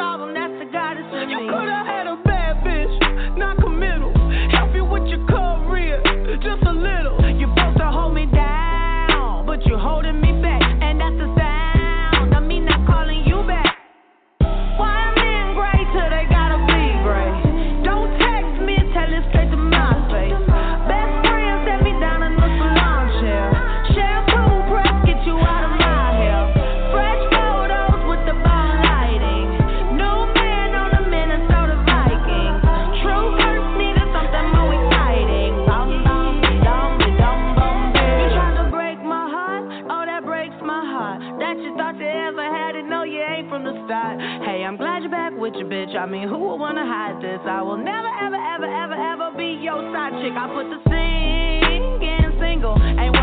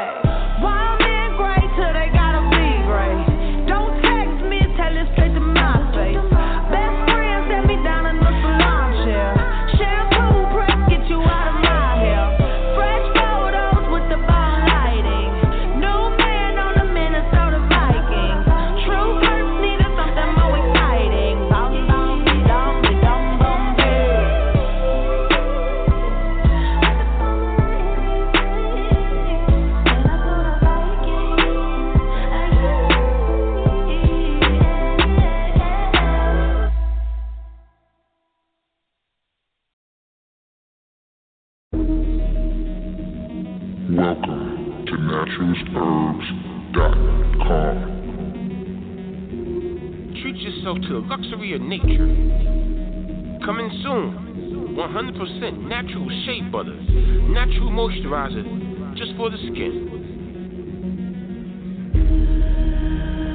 Naturalsherbs.com. Come get a health reading and find out exactly what your body is missing. Then check out the herbal elixirs that will get your body back to its optimal level.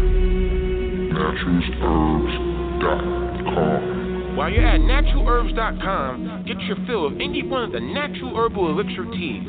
They have from 1 to 10 to target specific organs and areas of your temple. For your blood, lungs and respiratory system, male and female organs, digestive tract, skin purification, chakras, rejuvenation of the brain cells, excretory system, bone and muscle detox. Experience the power of healing at naturalherbs.com. your organic Irish sea moss at naturalherbs.com. Get the most out of your body from naturalherbs.com. You have to fight the constant attacks being waged against your temple. Free shipping on orders $25 or more. While you're at it, go over to MakeMoorCommerce.com and check out the packages they have to provide you with remedy. That's M A K E M O O R C O M M E R C E dot com. Go check it out right now.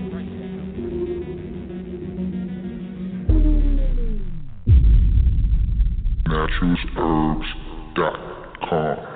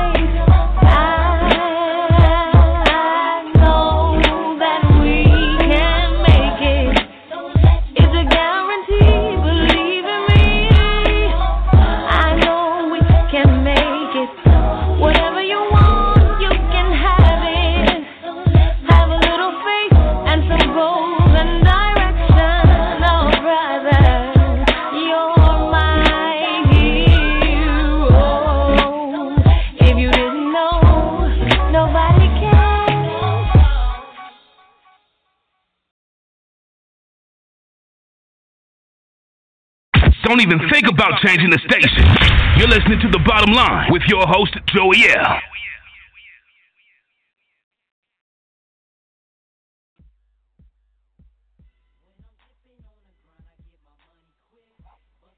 All right, peace to the gods. We back.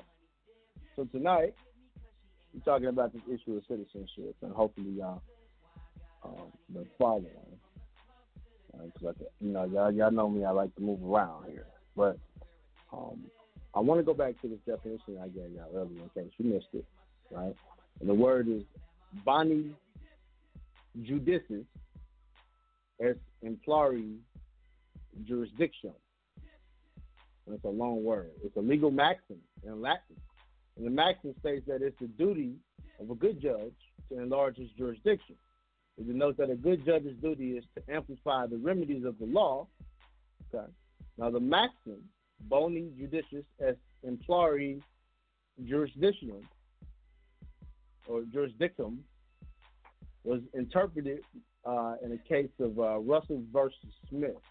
Right? And the maxim of the English law is to amplify its remedies without uh, usurp, usurpation of jurisdiction. Right? So basically, a judge can, you know, and this is the whole thing about nationality cases, right? A judge has the ability to go past what he or she says is not within their jurisdiction to do. Okay.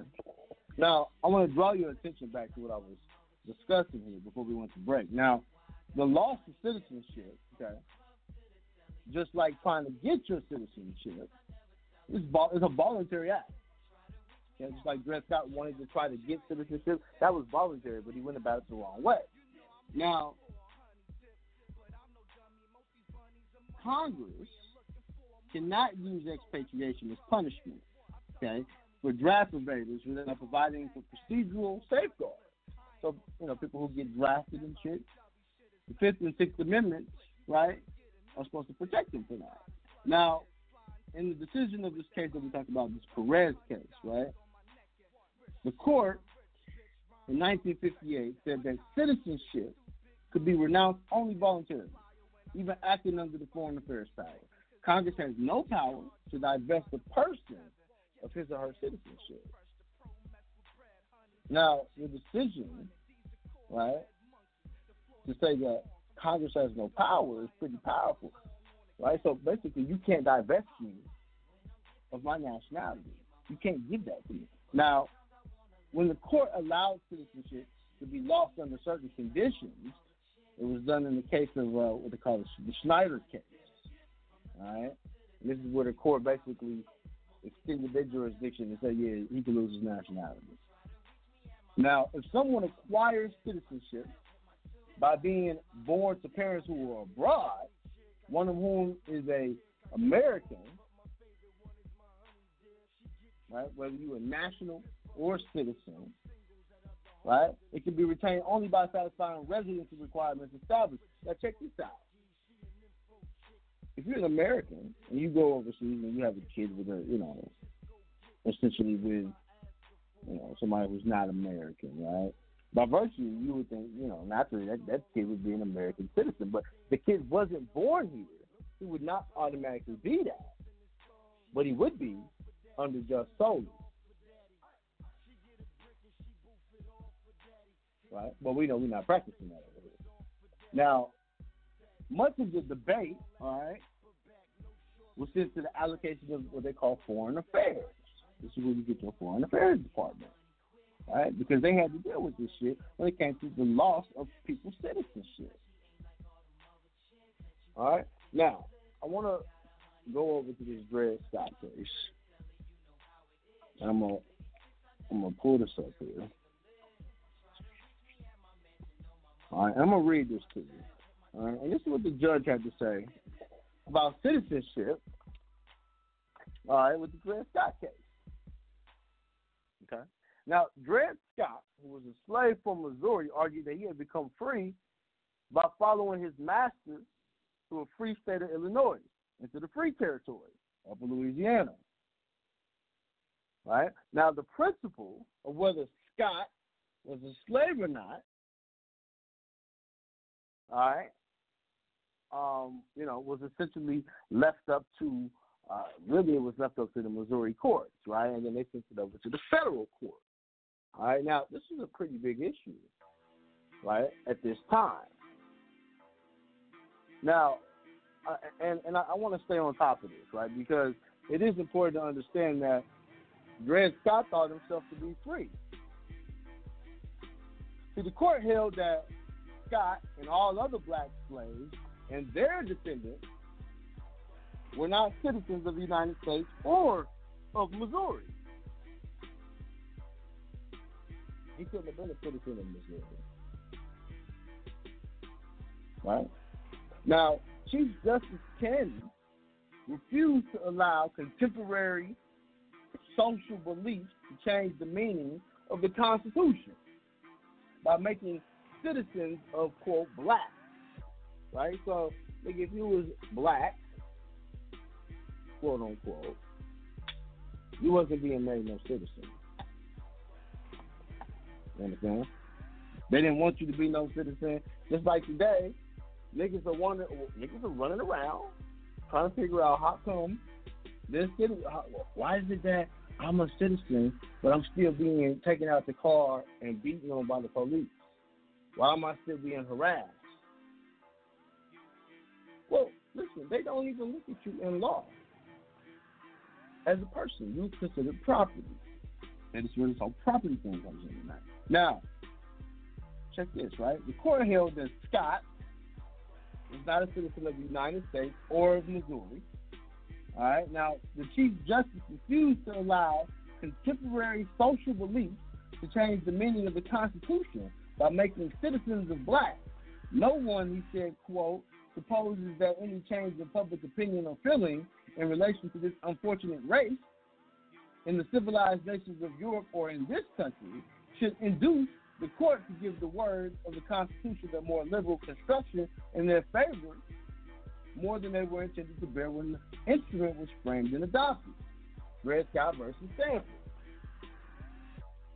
Now, Haynes also ruled that Congress was without the power to prevent the spread of slavery to the territories in the West. Okay. Now the press divided widely in their response to Kennedy's decision. All right, and the decision we need hardly say is entitled to just as much moral weight as would be the judgment of the majority of those congregated in the Washington ballroom. Now this is a big issue because this nigga really didn't know who he was, but even the judges in this case, in particular, didn't really, you know, they were like, well, you know, we we understand that, you know, as a person, you know, you're entitled to something, but you're not entitled to what we got. Okay. So the court miscalculated by a long shot. Concurring in Kennedy's opinion, the justice referred to the constitutional issues as so divisive that the peace and harmony of the country required the settlement of them by judicial decisions. In his inaugural address, Buchanan has spoken. I want to listen closely. Buchanan spoken confidently that the Dred Scott case at the Supreme Court where the issue of slavery would be speedily and finally settled. Instead, the country lurched into a bloody civil war that left the population out of 30 million, more than 600,000 and another 400,000 wounded. There was a war going on. Okay? Now, the question is simply this Can a Negro whose ancestors who were imported into this country and sold as slaves become a member of the political community formed and brought into existence by the Constitution of the United States and as such become entitled to all the rights and privileges and immunities guaranteed by the instruments of that citizen, one of which the rights and privilege of suing in a court. Niggas cannot come in and sue. You do realize, I hope y'all all realize that the ability to go into a courtroom and sue is an ability that a lot of your ancestors at one point in time was fighting for. Now, I want you to take note that, um, and, and uh, this is in 1855. Okay, the that happened in 1857. Now, you know it's funny because this case, which I'm going to mention here, uh, it went to appeals. Okay, and this guy had two affidavits. He had two witness affidavits saying he was a Moor. Oh, do y'all know what case this is? It was Dungey versus Spencer. Okay. Now, let me just pull this up for y'all.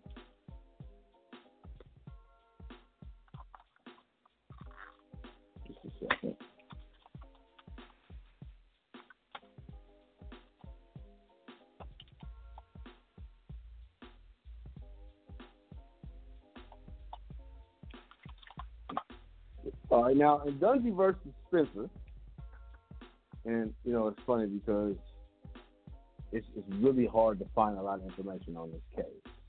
You know, without a doubt, this is probably one of the hardest cases to find information on. Now I'm gonna see here. Let me see if I can find this for y'all. All right, now William Dungey versus Joseph Spencer. All right, was a case where uh, you know, he was suing for basically, you know, the fact that, you know, he was being misrepresented. Now, he says, my client is not a Negro. Thought, thought it, Abraham Lincoln was a, was, excuse me, is a crime to be a Negro. No crime, actually, let me, let me, let me pull up a better version of this for you guys because this is very important this. Yeah. It says, my client is not a Negro. Though it is a crime to be a Negro, no crime to be born with black skin, but my client is not a Negro. His skin may be as white as ours, but I say he is not a Negro, though he may be a Moor. Mr. Lincoln interrupted Judge Davis, scarcely able to restrain a smile. You mean a Moor, not a Moor? Well, Your Honor, Moor, not C.H. Moore. M so he said he was basically the the the judge came in. The judge says, "Well, you mean more M O R, not M O O R E." And then Abraham Lincoln comes back and says, "Well, Your Honor, M O O R, not M O O R E."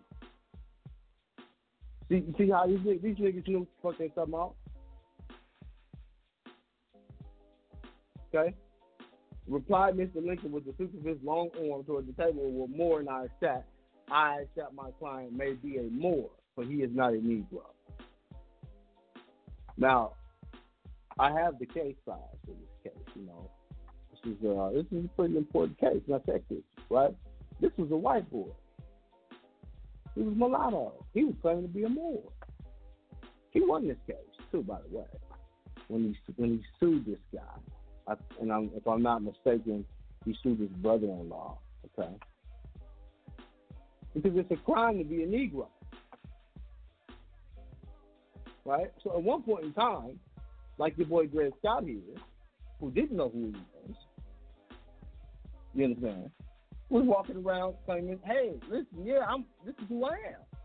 So the question is, can a Negro whose ancestors were imported into this country be citizens? See, it will be observed that the plea applies to that class of persons only whose ancestors were Negroes of the African race and imported into this country and sold and held as slaves. The only matter in issue before the court, therefore, is whether the descendants of such slaves, when they shall be emancipated, or who they are born of parents who have become free before their birth, are citizens of a state in the sense in which the word citizen is used in the Constitution of the United States. So even niggas who walking around calling themselves citizens right now, technically, you you are technically a famous person under the Fourteenth Amendment, right? Because remember, the definition of a national is somebody who, uh, actually, let me, let me just pull it up. I'm not going to give you my verbatim. Let's pull it up.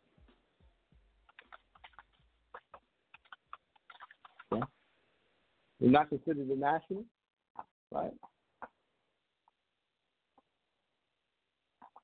Right? Somebody who's not considered a national, right, in any sense of the word. Now, let's pull this up. Let me let me give you the definition of stateless. Because that's actually what I, what I was looking for. Let me give y'all this definition. So y'all can understand what I'm saying here. Your boy Dred Scott was stateless. I do realize that, right? He was stateless. Here we go. Stateless, a person not recognized as a citizen of any country, but I don't like that one. Let's go for another one. Here we go. In international law, right? The shit that really matters. A stateless person is someone who's not considered as a national, by any state. So even your state don't consider you a national. You're stateless, U.S. citizens, right? And then it goes on to say that some people are also refugees. However, not all refugees are stateless. And many people who are stateless never even crossed the international border, so you never even left your country. Right? Dred Scott, he crossed uh, what would be considered borders. This is why the issue of Missouri came up. He's like, well, we crossed the border, man. We over here. I shouldn't be a slave no more. Okay? So then the court goes on to say that in discussing the question, we must confound the rights of citizenship which a state may confer within its own limits. And the rights of citizenship as a member of the Union, it does not by any means follow, because he has all the rights and privileges of a citizen of the state, that he must be a citizen of the United States. Hmm. Now, they also go on to say that he may have all of the rights and privileges of a citizen of the state and yet not be entitled to the rights and privileges of the citizen in any other state. And for previous to the adoption of the Constitution of the United States, every state had the undoubted right to confer on whomever it pleased the character of citizen and to endow him with all the rights. The question then arises of the Constitution in relation to the personal rights and privileges to which the citizen of the state should be entitled. Now, this is a judge speaking. I want you to understand that, right? He goes on to say that the state should be entitled, embrace the Negro African race at, t- at this time in the country, or who might afterwards be imported, or who had then should afterward be made free in any state, and then to put the power in the single state and to make him a citizen of the United States and undo him with all the full rights of quote citizenship in every other state without their consent. You see, the issue of the supremacy clause is coming up, y'all. They fight with the supremacy clause here. If we give this nigga the right of citizenship right here, we got to give it to him all over the goddamn place. Right? Now, they didn't want to give you the same right that they had unless you was a Moor. Because then they had to. Now, the Constitution of the United States, right, does act upon him whenever he shall be made free under the law of the state and raised there to the rank of citizenship and immediately clothe him with all the privileges of a citizen in every other state and in its court. You see that? Why do you think the fucking injunction is so important? You have to let these people know who you are. It's a what they call a rank of citizenship. Ain't that a bitch? So if you're not a national, if you're not at the highest rank between the nationals and the diplomats, right, and your ambassadors and shit like that, you're down at the lower ranks of citizens. And if you're not a citizen, then you're considered stateless. And if you're considered stateless, between that and being a citizen, you're pretty much a fucking slave. Now, it becomes necessary to determine who are citizens and who are not. Nigga, are you a citizen? Where, where you come from? Now, the Constitution was adopted, right? And when it was adopted, when they say adopted, you have to understand what does it mean to adopt a kid? Because I adopted a kid. I adopted the Constitution, right? It means that you you you took it from somebody. So when they adopted the Constitution, they did not write that shit for so-called niggas or uh, so-called Negroes, Negroes to be, you know, citizens. They they didn't write it for that. So it becomes necessary to determine who were citizens of the several states when the Constitution was adopted. Right? Now, in the opinion of the court, legislation in the history of the times and the language used in the Declaration of Independence show that neither the class of persons who had been imported as slaves nor their descendants, whether they had become free or not, were acknowledged as part of the people, nor intended to be included. Now, check this out, right? Because if you look at the Articles of Association, Articles of Confederation, they outlawed slavery a long time ago. So, what was the issue here with Dred Scott if they had already outlawed slavery? So, I would say Dred Scott, number one, he was pulling the wrong issues because he remained a slave after.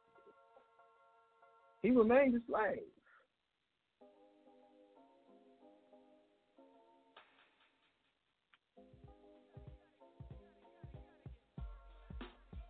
So if you remain a slave, we have to really understand why he remained a slave. He, he didn't come forth with, with any type of information that would have set him aside, as either as a Moor or as a national, or as somebody who's not even a slave. Not a slave, a free man. But then he would have been stateless because he wouldn't have had a nationality. This is probably taking nationality is so important. Okay? Now, it's, it's really important for us to understand that the Civil War Amendment, okay, during the Civil War, right, 1862, 1863, all right, President Lincoln took steps to try to, what he called eradicate slavery. Well, Congress could not prohibit slavery in the territories, right? Blacks could not be citizens, right? And then several years later, the decision was formally overturned by uh, by the what they call the Civil War Amendment, right? This is ratified from 1865 to 1870. Mind you, 1871, you got your Organic Act, right? Now, your 14th Amendment. Let me pull it up here.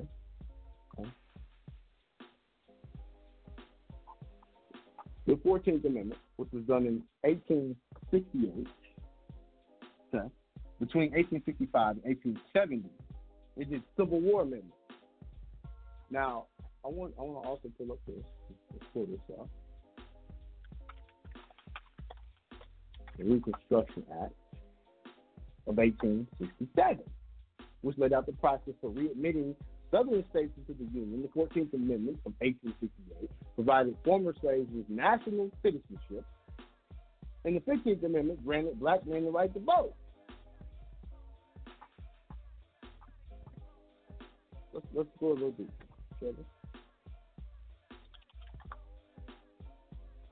Now, the Reconstruction Act here, okay, were four statutes passed during the Reconstruction era under your 40th Congress. What did I tell you about the Congress, right? Y'all remember your 39th Congress, and really everybody prior to that were your ancestors.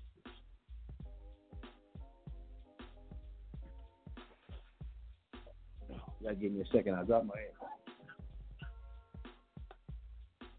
All right? Everybody prior to that were your ancestors. So the 40th Congress, which addressed the requirement for Southern states to be readmitted to the Union, all right, during this time period, right? This was after the Dred Scott case, right? So these Civil War amendments, your ancestors were fighting to not become part of this quote United States. And when they did, they were under the 14th and 15th Amendments disenfranchised. The states became the first 14th Amendment citizens.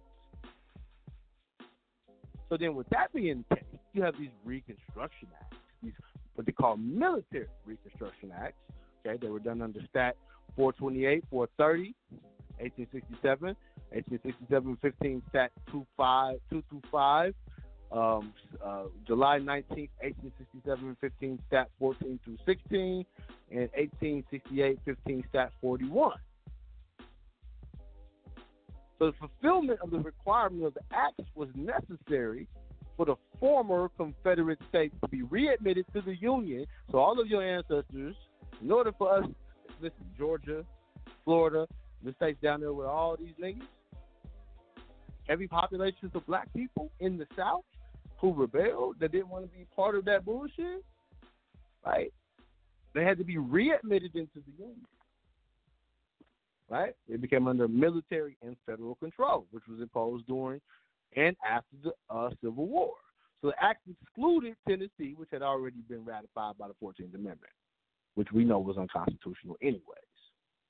Okay, so the 14th Amendment, right, which came sometime after the Dred Scott case, right? Dred Scott, I'm sure you know he he was he remained a slave until the 14th Amendment, but technically that just transferred his slavery, didn't it? the ownership of his slavery. So, did he ever really become free? No. See, following the war, Congress passed the 13th Amendment, adopted in 1865, to abolish so so called slavery. Right? The 14th Amendment, ratified in 1868, provided for the quote equality of white and blacks before the law. But check it. What was the point of that? When we had the Civil Rights Act of 1866. The 15th Amendment became effective in 1870, right before they created this corporate fiction, right, which gave blacks the right to vote. And then, under the express language of the amendment, Congress was empowered to enforce them by what they called appropriate legislation. Now, the 14th Amendment had been foreshadowed by the Civil Rights Act of 1866. After the passage of the 13th Amendment, a number of southern states enacted the black code to keep the newly freed slaves in subordinate status economically, politically, and culturally. The 1866 statute made all persons born in the United States, excluding Indians not taxed, citizens of the United States, and such citizens of every race and color had the same right in every state and territory to make equal and enforce contracts. To excuse me, to make and enforce contracts, to sue and be sued, to parties and to give evidence, inherit, purchase, lease, sell, hold, convey real and personal property, and to the full equal and benefit of the laws proceeding for the security of persons and property as it is enjoyed by white citizens. So you see, they gave you the same rights essentially on paper that they gave themselves from the adoption of the Constitution if you were calling yourself Negro. Okay, because President Andrew Johnson vetoed the bill. 14 Stat 27, 1866. He vetoed that.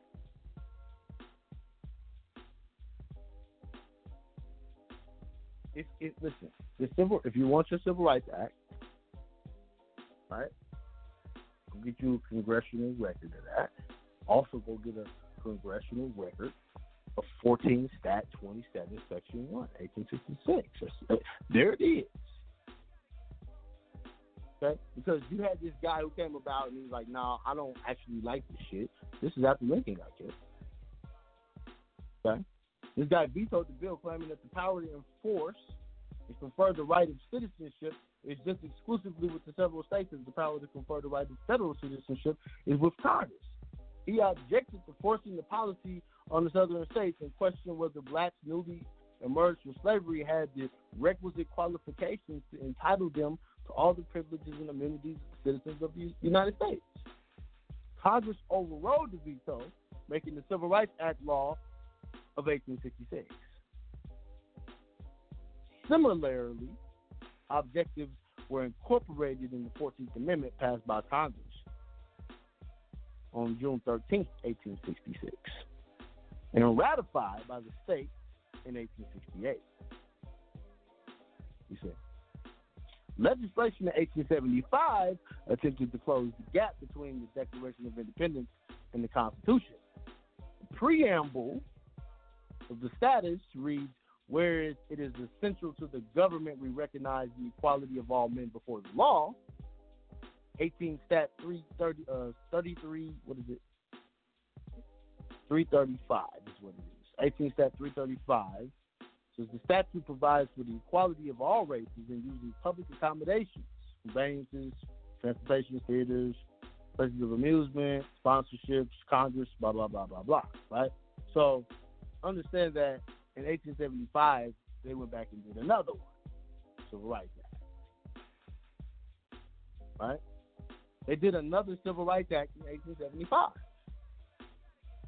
The court recognized the authority of Congress under Section 5 of the 14th Amendment to enact they called appropriate legislation.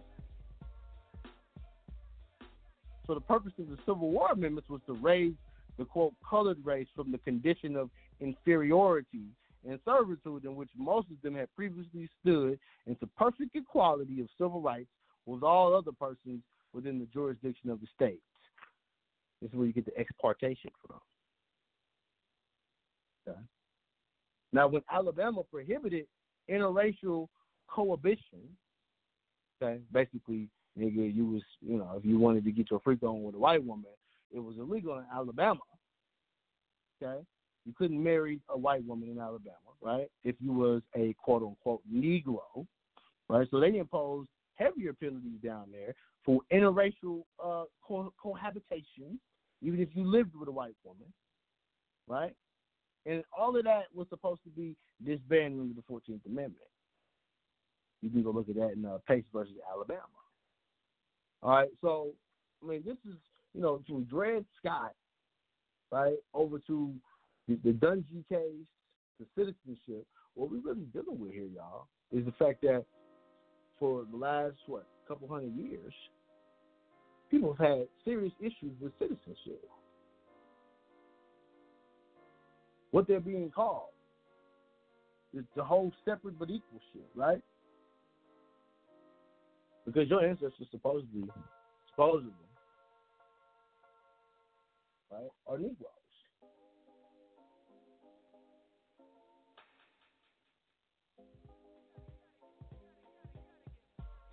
Okay. Now, I, I want y'all to really think about this, right? Because the 14th Amendment, the so called 14th Amendment, it extended civil rights to so called black people. But a number of states, not only in the South, invoked the police power to require separate facilities. So racial segregation applied to all of these different things that we were supposed to have as equal, right? So when the state when the, when these states came in, right, and they attempted essentially to accommodate us and, and give us, um, you know, transportation and public schools and all of this type of shit, right? That we, you know, we, we took, we we took these handouts. Let's not lie. We took them. They were unconstitutional to begin with. Now, Mississippi passed a law, right, in 1888. And this law required railroads carrying passengers within the state to provide equal but separate accommodation for whites and blacks. A 7 2 court ruled that the statute did not violate the Commerce Clause because the law applied solely to commerce within the state. You see, people have brought the Commerce Clause forward and said, listen, fact, they won't even let us ride the trains. It's unconstitutional because it, it violates the Commerce Clause. People have come forth with this argument. Right. Bus, train, all of that. This, this is interstate commerce at first, and then it went to interstate commerce, making it difficult for the states to defend this whole policy of equal but separate. You understand? So Dred Scott, the case of Dred Scott is just one case. Right, but I, I really encourage y'all to go back and take a look at this because when we start talking about citizenship, what we're really dealing with here is the issue of you have the ability to come into this society and come out of it. And what you call yourself is extremely important because remember, the right of citizenship is bestowed on the citizen or the person who's calling themselves a citizen. Congress can't bestow that on you. You can lose your citizenship under 40 or uh, under 1481 USC. Let's pull it up. We pull it up.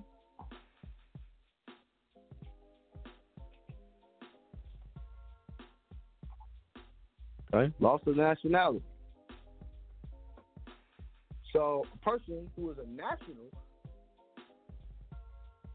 of the United States, whether by birth or naturalization, shall lose his nationality by voluntarily performing any of these acts. We're just to run through them. Obtaining naturalization in a foreign state. What is your foreign state? Do you know? Do you know what a foreign state is? A foreign state, right? Matter of fact, if if you're from anywhere other than the United States, it can be considered a foreign state, can it not? Number two, taking an oath or making affirmation. Your formal declaration. I declare. I pledge allegiance. All right, number three, serving or entering into the armed forces. So if you becoming, um, you know, a servant of a of the military of another so-called country, a country is, you in, in, in the sense, in the colloquial sense, a country, because a country really is a corporation, but a foreign state. Right.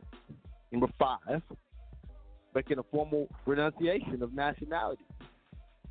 So, have you made a formal renunciation? Did, did Dred Scott make a formal renunciation? No, he didn't. He didn't make a. He, listen, he didn't even come in and take an oath right?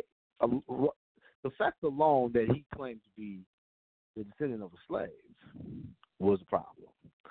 All right, he didn't know who he was. Like I said, same problem we got today. Number six, making in the United States a formal written renunciation of nationality in a form as prescribed by law in front of an attorney general. Now, let me read something to y'all. Let me pull it up here in my in my book here. Right now, let me read to you the duties of the Solicitor General. The following describes the duties of the Solicitor General. Okay, in consultation with each agency or official when it is concerned. Conducting or assigning and supervising all Supreme Court cases, including appeals, petitions for and in opposition to certiorari, briefs and arguments, and settlements thereof determining whether to and what extent appeals will be taken by the government to all appellate courts, including petitions for the rehearing en banc and petitions to such courts for the issuance of extraordinary writs, and advising on the approval of settlements of cases in which he had determined that an appeal would be taken. And C, determining whether a brief of Amicus will be filed by the government, all right, and the Solicitor General also supposed to assist the Attorney General and the Deputy Attorney General and the Associate Attorney General when constitutional questions are in play. Okay. Now, the Solicitor General, just like the Attorney General, right, is somebody that you can do your nationality front of. Now, this is very important. The loss of nationality is put in action, is put in issue when any action or proceeding commenced on or after 1961, right, should be the burden of proof on the person. Listen, you got to have a what they call a preponderance of evidence. So, who are you? Where is your preponderance of evidence?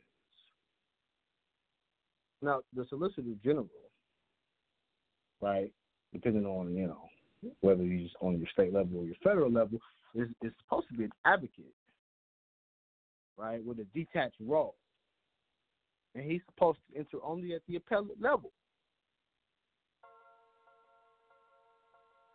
Okay. A lot of times when y'all doing a lot of y'all, y'all cases, y'all business solicitor general altogether. You think Dred Scott knew that? Separate but.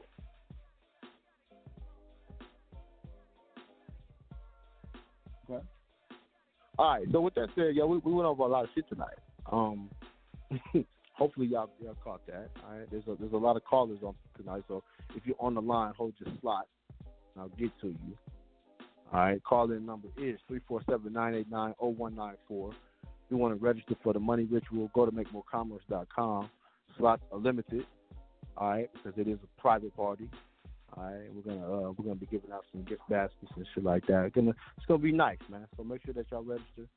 Do it early. We'll close it off soon. We got about another week to register.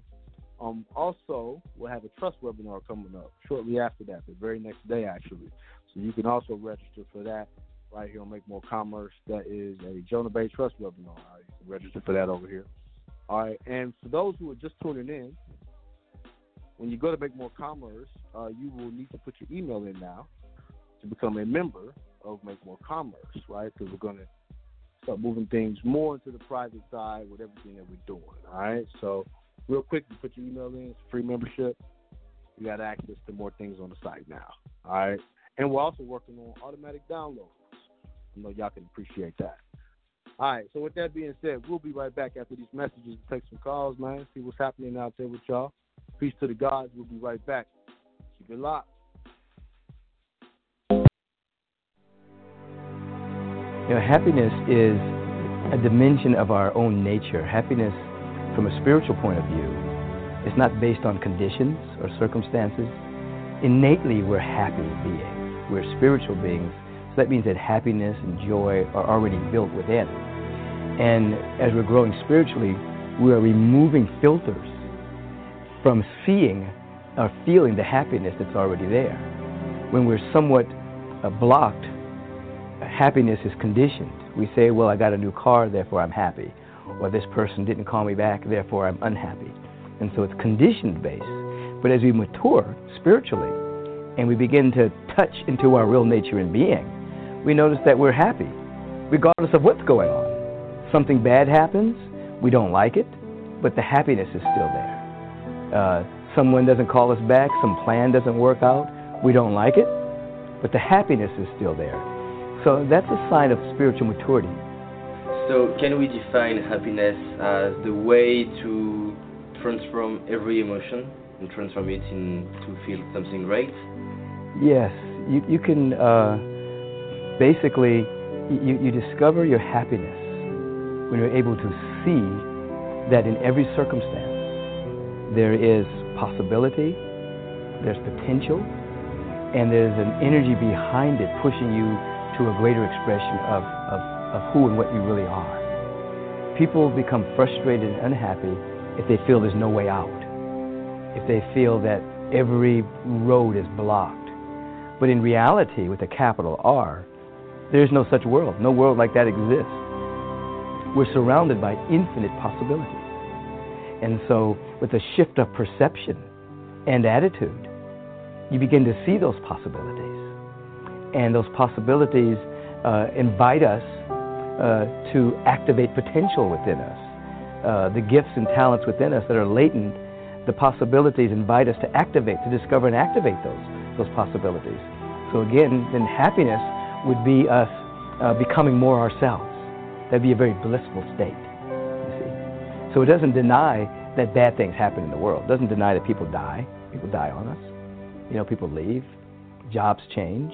It doesn't deny that. But when we come to an understanding that even with all the changes that are going on in the phenomenal world, there's still something about us that's permanent. There's something about us that's forever. And that part of us that's forever is spiritual, which means it never, it never began and it will never end. And as we become more and more identified with that, identified not just in, with a belief system, but identified that with some kind of spiritual practice, some kind of focus, some kind of intention, then our life takes on a whole different, a whole different vibration. How we can overcome the fear of rejection? Rejection is paying too much attention. The fear of rejection is paying too much attention to what other people are thinking about you, and other, what other people are thinking about what you're thinking about. And people live in that kind of a bubble. I wonder if that person likes me. I wonder if this person appreciates me.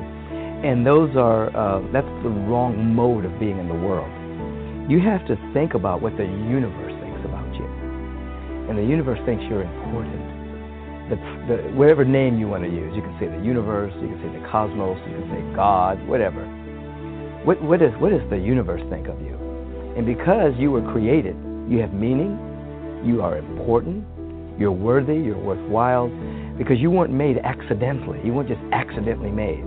Uh, nature didn't just come together and accidentally make you.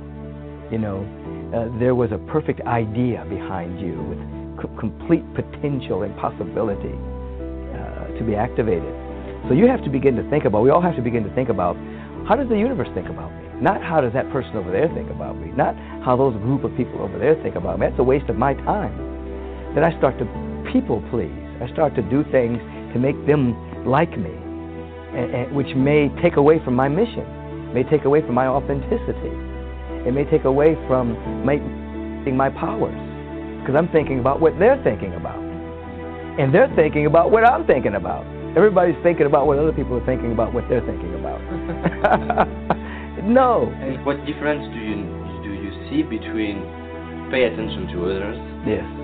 And learn from feedback of, others. Yeah, yeah. You can learn from feedback from others. I'm not overly concerned about what others are thinking about me because I'm living my passion and my purpose and my intention.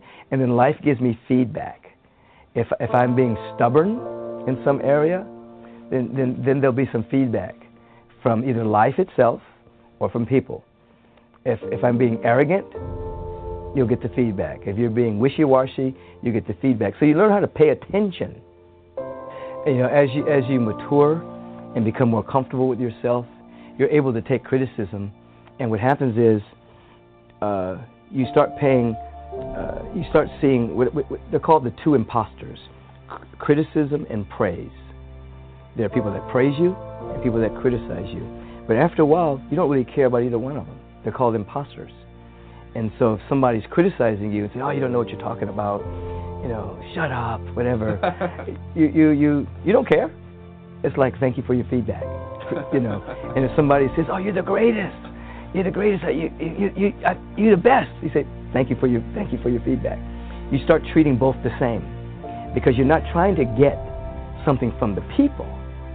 You're giving a gift to the people. You're getting your information and your energy directly from the life force.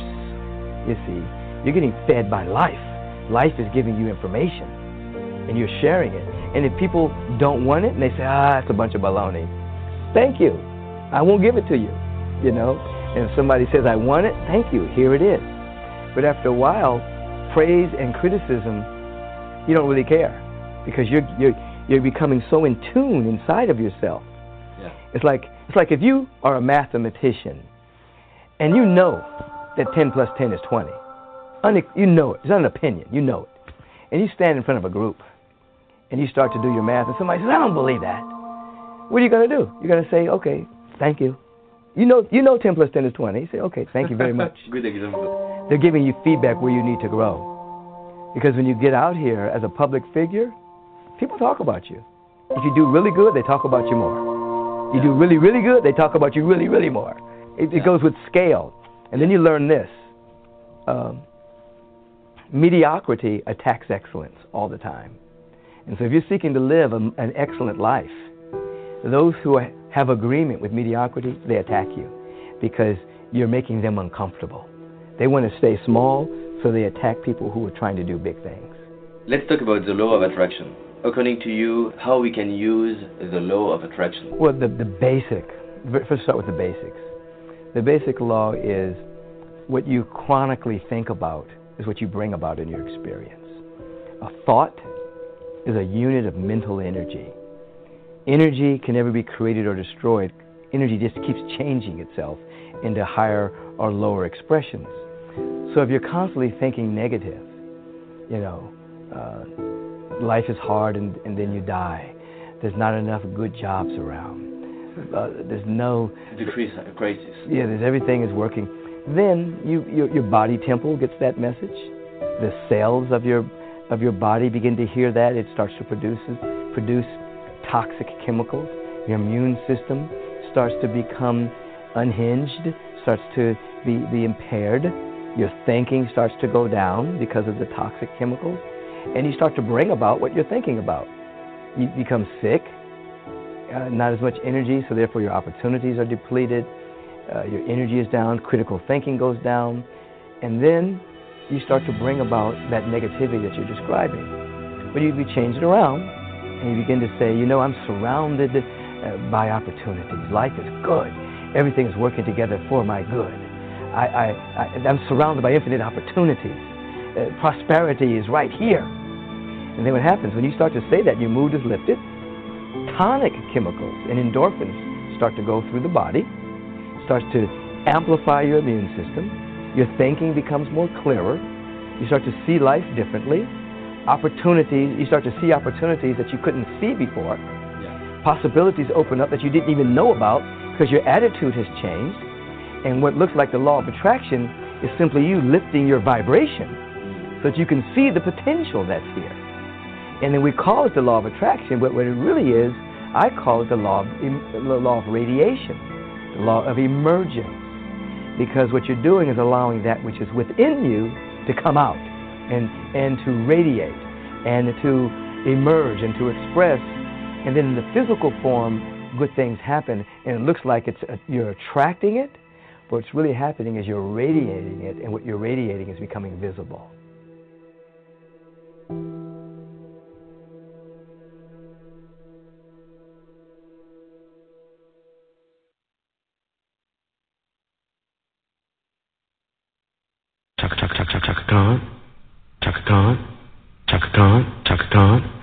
Chaka Khan, let me rock it, let me rock it, Chaka Khan, let me rock it, that's all I wanna do, Chaka Khan, let me rock it, let me rock it, Chaka Khan, let me rock it, let me feel for you, Chaka Khan, what you tell me, what you wanna do, do you feel for me the way I feel for you, Chaka Khan, let me tell you what I wanna do, I wanna love you, wanna hug you, wanna squeeze you too, so let me take it in my arms, let me feel you with my charm, Chaka, cause you know that I'm the one to keep you warm, Chaka, I'm making more than just a physical dream, I wanna rock, you, Chaka, baby, cause you make me wanna scream, let me rock it, rock it.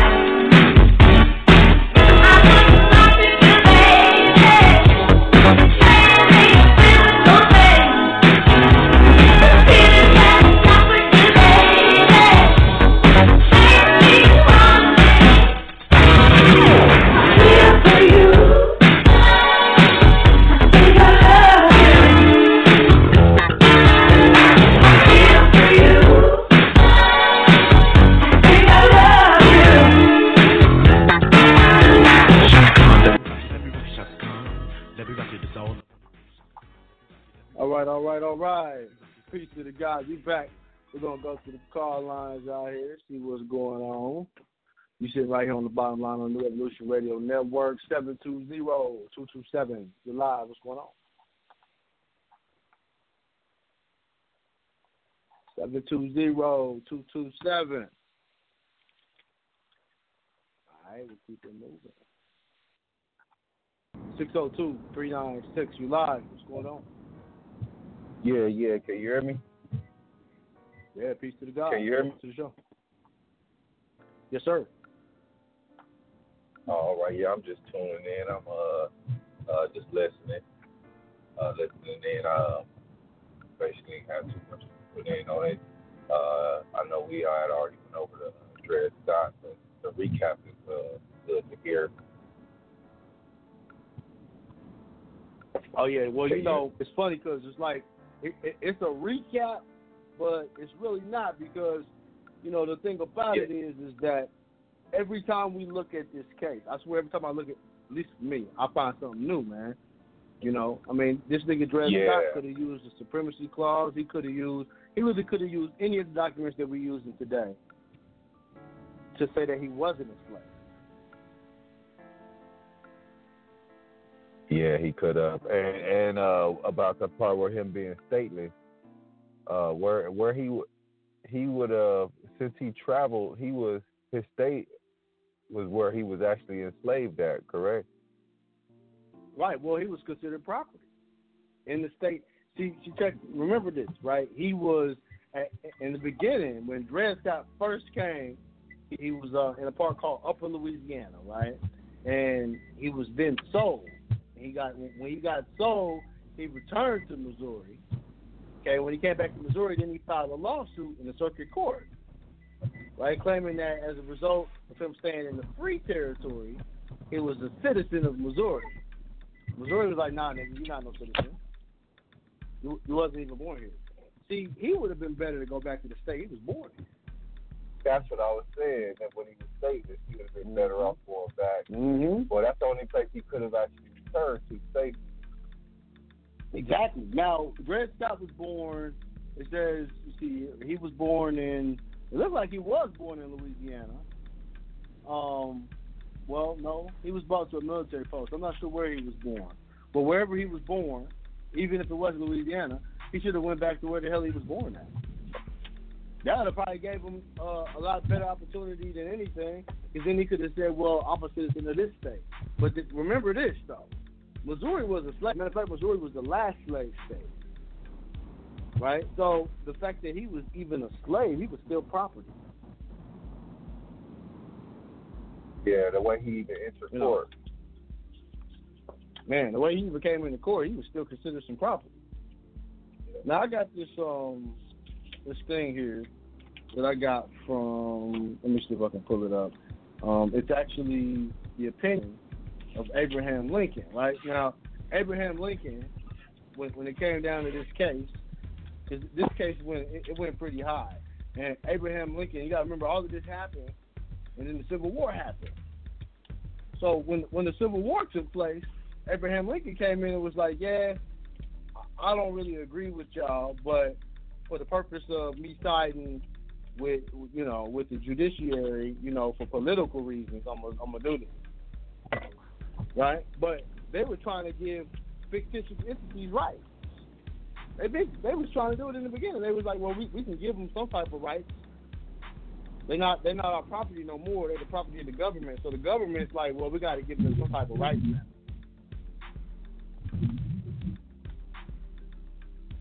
Okay, yeah. See, this is the this is the this is the problem. The problem that I see, bro, especially with the Dred Scott case, right, was that even with Dred Scott, Dred Scott could have used stare decisis, right?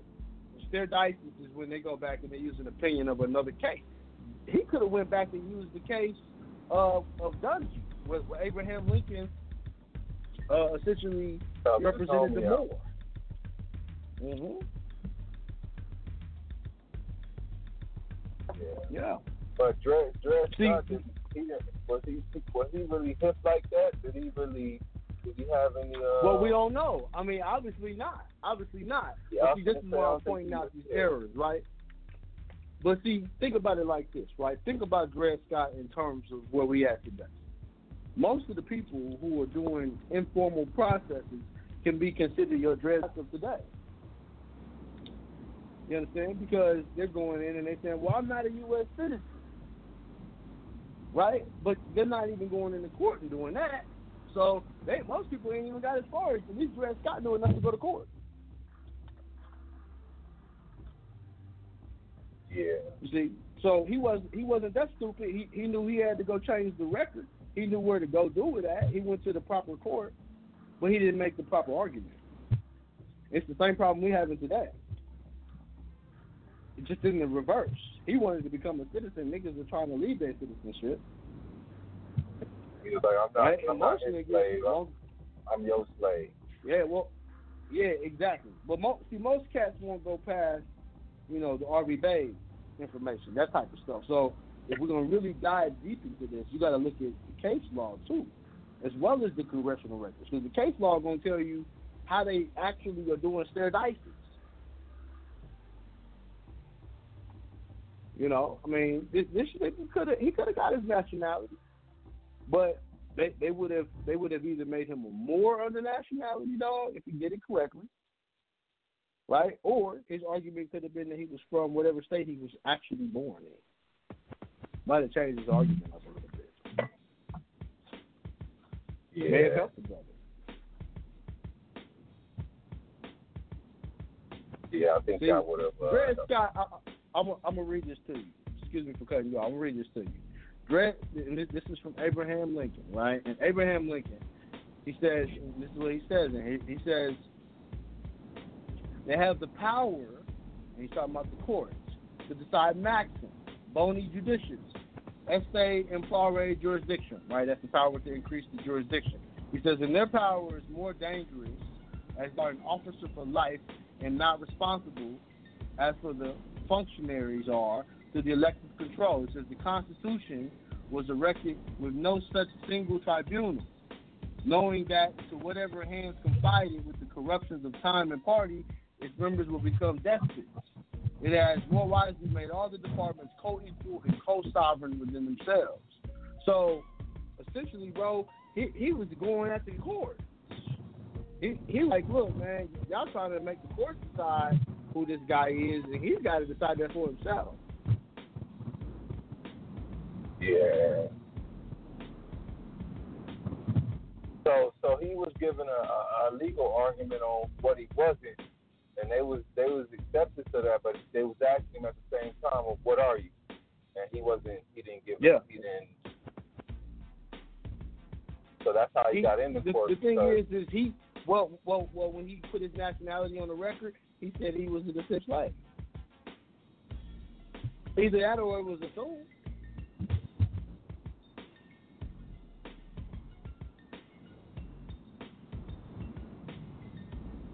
Yeah. You see?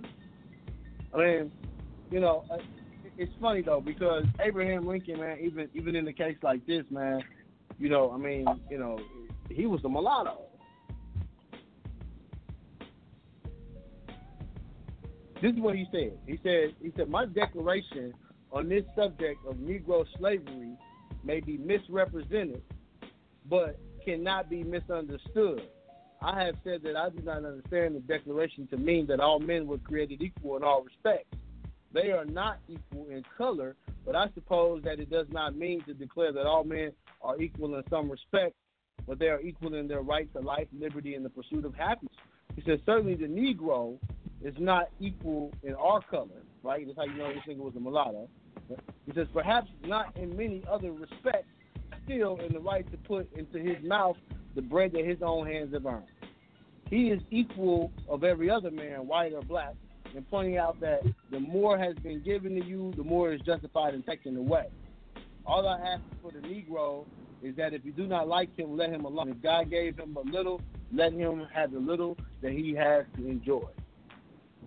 You see, so the thing is, is that nigga, they knew straight up that there was nothing they could do for disenfranchised people.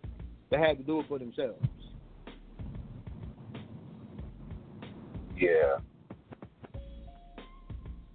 Oh, But they all- that, But it is what it is.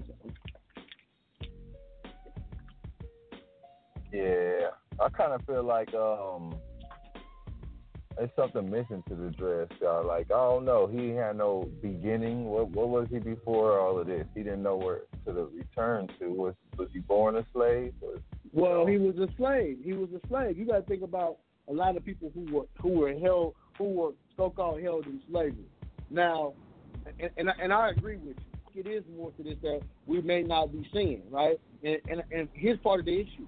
You know, when you go look at most of the case law from that time, it's written in it's written in cursive by hand, right? So it's easy to exclude shit out of the case file if it was written in hand, right? Now, Yeah.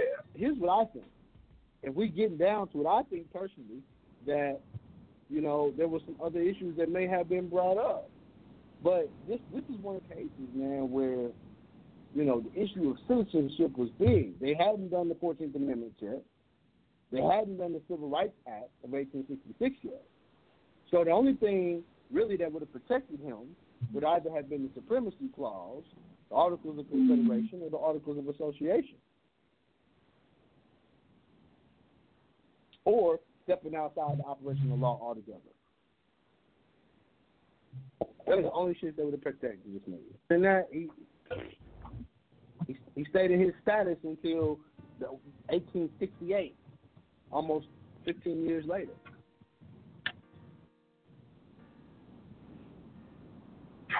You see? I mean, it's a hell of a case when you think about it, because you know, had he known who he was, his rights would have been preserved. Uh, other than that, they can come packing right back to the corner.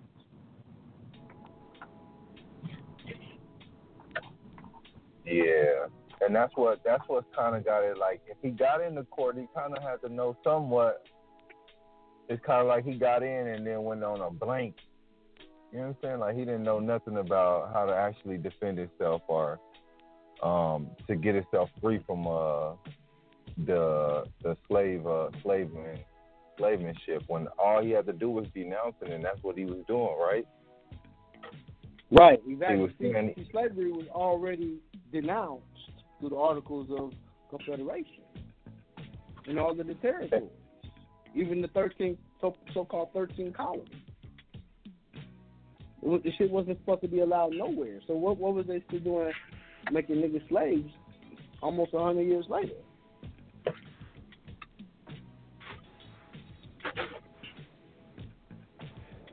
You see.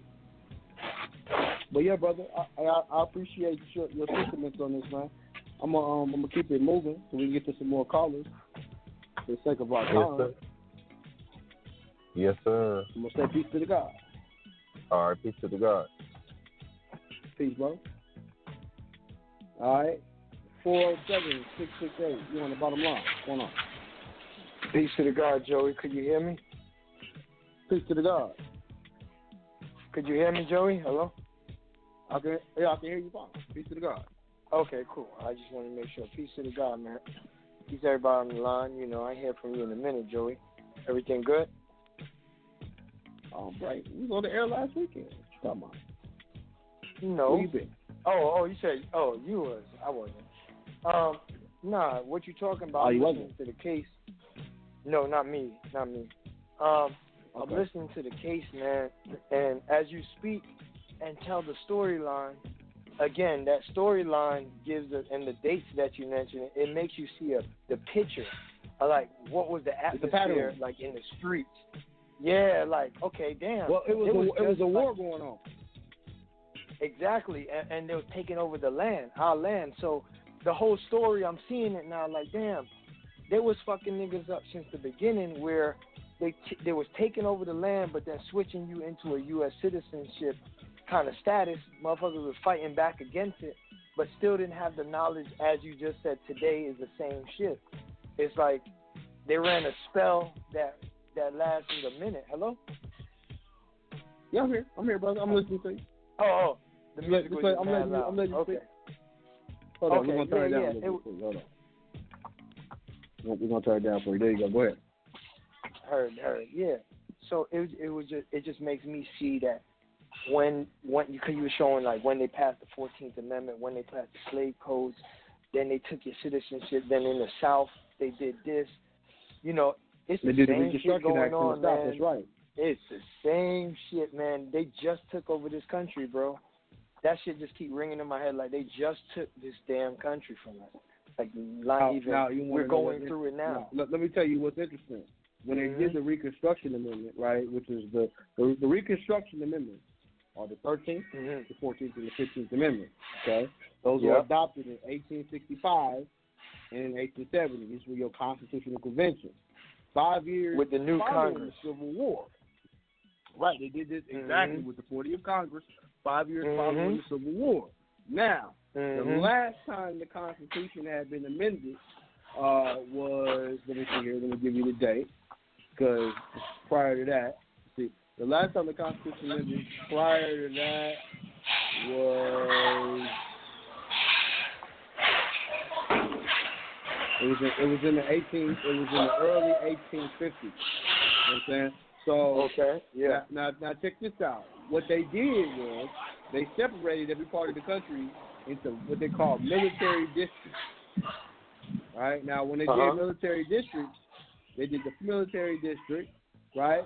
Uh, and, and this is basically the southeastern region of the United States, Texas, Florida, North Carolina, right? Then you, Mhm. then you have the second district, right, which which covers uh, it covers the West Coast, and you have your third, fourth, and fifth district.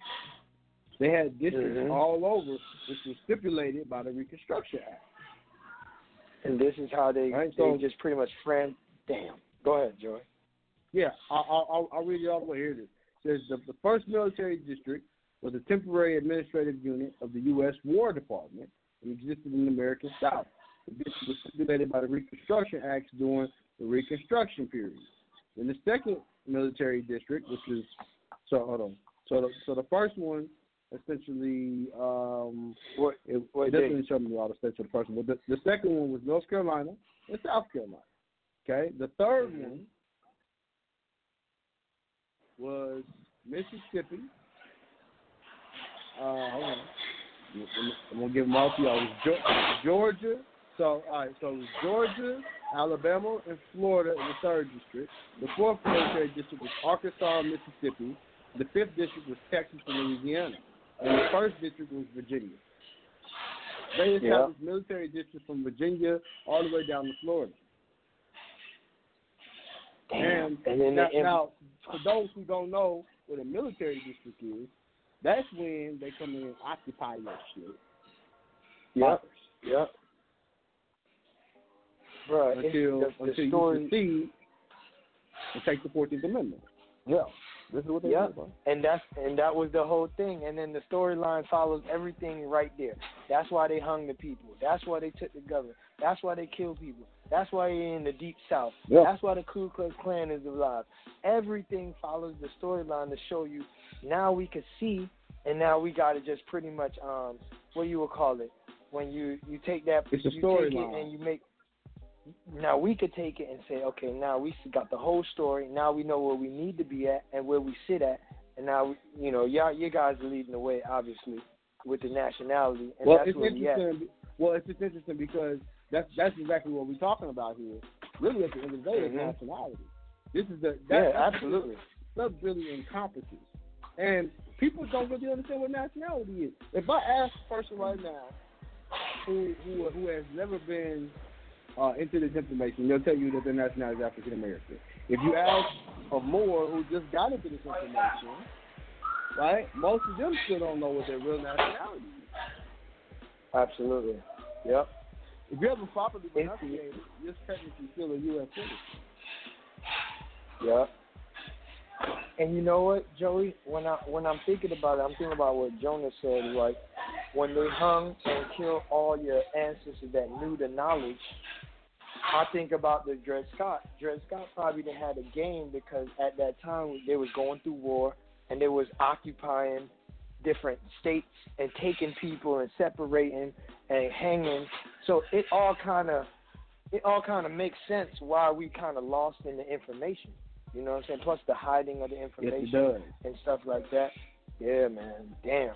It just really get my eyes open Yes, to it see I agree. the true story for sure, bro. I Um, agree. One Well, thing I well, want to well, ask you, Joe. Go ahead. Mhm. Yeah, go ahead. No, no, no. Go ahead. I'll let you go. No, I was just gonna say this. That's what it's meant to do.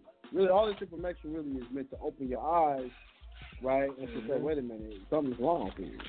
Something's wrong. Yes, sir. It's been something's Yep. been wrong for a long time. Oh yeah, for a hell of a long time. Yes, sir. No, if, Yes, listen, sir. this problem will persist way after we gone. They'll create more acts. They'll create more laws, and it, it will keep changing. But that's why they tell you it's dependent upon yourself. So, you know, but, uh, my, but my Yeah. apologies. What's the question? Now, my my question was, um, when we do that, um, the money ritual, it was kind of y'all kind of did it kind of fast, so I couldn't, can't make it out there physically. But I know a lot of people. I've been talking to a lot of people. They want to participate in the money ritual for 2020. So what my suggestion was, is there any way you guys could run down either on a Monday, Wednesday, tonight, any show, like what people would need? a timing so we could all do it like 1,500 of us at the same time on the 31st, wherever we at in the country. You feel me? And let's like make it really. Yeah, I, I. I tell you what, I, yeah, I, I, I'll I'll have a conversation with Jonah about that, and uh, Okay. we want to put that out there. You know, now if you go back in the sure. archives, we we did we did give some of that out last year, but I, I I'll, I'll definitely highlight them because you know it, it's it's not something that we're hiding. It's not to be hid, you know. But the way that we're doing it this year, though, you know, we you know we making it where it's more private, more private event. Heard. You know, and we're gonna we, we're gonna definitely bring this shit in right. So I, I think that um you know that's probably something we can do, bro. I'll holler at Jonah, man. We, we'll probably put that on the show this week. No Yeah. doubt, no doubt. I, I, I've been dwelling on that for a while, so I wanted to put that out there for the people, man. I love We you. We might even do a live show. You never love know. what y'all doing. I was thinking about. I didn't want to say so much, but my oh. mindset was already. I said I was gonna yeah, say. I was like, a live show. and we could Yeah, just we all do a live show. We'll let y'all know. You know what I'm saying? even even Joey for like ten minutes just to do the, the, the just to do it so everybody's we all seeing each other and then we could get mad people on it. We could get so much energy behind it and that's just gonna even manifest faster for everybody, man. No doubt. If Definitely, no doubt. If if we do if, if we do, I'll definitely put a link out. We'll, we'll let y'all know this week about it. I'll I'll uh, All right, no doubt, I'll holler Joe. at Jonah see, see what he thinks. All right. All right. No doubt. For Peace sure, to God. man. Much, much love. Peace to the God. Peace out. All right, real quick, you go to MakeMoorCommerce.com if you want to register for the money ritual coming up in Atlanta, in Buckhead. Uh, we look forward to seeing y'all there. It's going to be a nice event, private event. All right, so tickets are limited. So if you want to come, make sure you register early. All right. Um, shit. Oh, I almost forgot. When you go to Make Moor Commerce, you got to become a member. All right, we're doing that now. Put your email in there become a member. 478-361. What up? Peace to the God. More bounce to the aunt. Peace to the peace to the God. What's up, brother? Peace to the God. Man, then wait, man. Unfortunately, I won't be able to make the uh the the commerce event for the New Year's with you fella, man. But I'm gonna be there in spirit, man. But um, I want to know, No man. I want to take base with you. with- wherever you gonna be. That right, that right. Thank you for the energy. I want to um take base with you with some products, man, if we could when you get out the air. Okay, no doubt. Let me see if I got your info. Okay, Okay. no doubt. I got you. All right. All right, peace to the God. to All right, let's go to um, H. Let's go to four one nine three eight zero. Welcome to. Peace to the peace. Peace. What's up, bro? What's going How you doing? I'm, good. I'm good. Just tuning in, listening in. No doubt, no doubt. So, what you think mm-hmm. about tonight's show, man? How you, Man, how you yeah, feel about this Dred Scott case? It's fire, fire, fire, fire. But wake wake up call to you know what's going on for real. Yeah, it like, is. Like y'all, It is. like y'all say, you gotta gotta get that nationality in order. That's the main thing. Yeah, that's really the you know that that's the status of the day. You know, I, I think Yeah. for a long time we we talked about status correction, nigga, but it's it's really you know it's it's important to keep talking about that. Yeah, yeah. And I was gonna uh, be getting with you in it because I wanted to be doing my uh uh get my court uh uh thing for the uh at the beginning of the year, my non UCC and, and get my court order at the beginning of the year. That's my that's my one of my rituals to put that work that paperwork in. I got everything else lined up. Okay, that's what's up. That's what's up. Look forward to Yeah. hearing from you. Yeah, the Yeah, and you all that. I got all that in order. We're going through the new year right. Yeah, yeah, going through the new year right. Get your non UCC right. Get your passport. Yeah. Get your make sure you get your birth certificate corrected. You know, it's a it's a Mm. process. It ain't overnight. Yeah, yeah. It's worth it when you get it done. Yeah. Yeah, I, been, I got all that lined up. That's like a basically that's my last little step right there. Yeah, man. Yeah. You know what? I tell you what, man, and, and it takes about two, three years, and it starts Yeah, that's how I that's that's how it's been for me too. Yeah, it's going on three right now. Exactly. About the third year, it start clicking for you. You start, oh shit. Mhm. And by the time you get to about the tenth year, nigga, you, you like, nigga, I got this. Oh yeah, yeah. Straight up. Uh-huh. It take, it take, you know, it, it take a minute you know, really get into this information because what it is is just the legal part of it. It's the law. You know, a lot of Yeah. cats have problems understanding the law side of this shit. Uh huh. Yeah. You know. And then you got them. You know, got the few little questions that I had too. Cause I, I think I'm gonna need a consultation because I got another little business venture and plan. I had a, a sit down with this guy. He's selling this a corner store in the neighborhood, and and I'm all over it. But I, you know, I need to talk to you Yeah, in private it about. Uh, this Ohio. Yeah, State, yo, Toledo. definitely open up. Your, yeah, yeah, definitely. Yo, if you can, if you can open up a store, you know, for your Yeah. community, that's always a good thing. Let me tell you a but I had story. to There was um, there was this, there was this cat I knew who was selling a bakery, and and he Yeah. offered to sell the bakery to me. I should have bought it for twenty grand. Uh, Mm. and, and then he passed away. And when he passed away, the bakery instead of going to his son, somebody else bought it, and his son ended up working for the bakery. And I think I, got to remember you telling that story too. Mm-hmm. Yeah. Yeah, uh-huh, man. So yeah. don't pass. You know, if it's a good investment, you don't pass up on on stuff like that, man. If you can, because it Yeah. also might be a piece of real estate for you. Uh huh. Yeah, yeah, yeah. It's it's perfect. Then they they uh they uh trying to see what's up with the liquor license. Exactly. Exactly. Yeah, that's what- important right there. You yo, once Yeah. you acquire that, that's like gold. Mhm. Yeah. So that that's it. But yeah, I already had to sit down with. Certain amount of liquor license. Yeah. Yeah. Uh huh. Not that's why I was reading up on that. You know, I, I've been on on all that. So yeah. I just I just Oh, met with good, him this Friday. good. Matter of fact, we sat down and had lunch this. I mean, uh, breakfast this Friday. I had to uh, go out of town to meet with him because he's from out of the state, but he, I mean, it's business here. So that's that's my Good. next step. Well, I tell you, I tell you like this, man. Just make sure you put it in trust, bro. Yeah, yeah, when he yeah, transfers uh-huh. it, when he transfers that license to you, transfer that license to a trust. Okay, yeah, I got you. Yeah. But like I said, before I even do anything, I'm get with y'all to make sure, you know, let y'all know what's going on and, you know, all that, make sure I'm doing the right thing with it. Oh, absolutely, absolutely. That's what we're here Yeah. for. Make sure you go to make sure, go to my site, Make Moor Commerce. But when, when you go there, make sure you sign up for that new membership. Yeah, free. I'm gonna do that today. So on the show, what I heard you say that today, I'm gonna show what I'm, I'm gonna do that. Yes, sir. Yes, sir. That's Yeah. what time it is. Yeah. Appreciate you taking my call too. Oh, absolutely, bro. I appreciate you calling, man. Peace to the God. Yeah, I got peace to the God. Yeah. Peace. All right, uh, 813-431. You're on the line. Peace to the God, Joey. How you doing, bro? Good, brother. How you doing? I'm doing good, man. It's all about that. Peace to the God. Definitely. Definitely. Definitely. Man, we can't hear you on speakerphone. Hold on, hold on. Can you hear me now, Joey? Yeah, we can hear you now. There you go. Okay. Yeah, I was. I had my headphones in, man. Tired, man. It's been a long day, man. No doubt. How you doing, bro? Well, we're gonna give you some Yo, energy. Peace.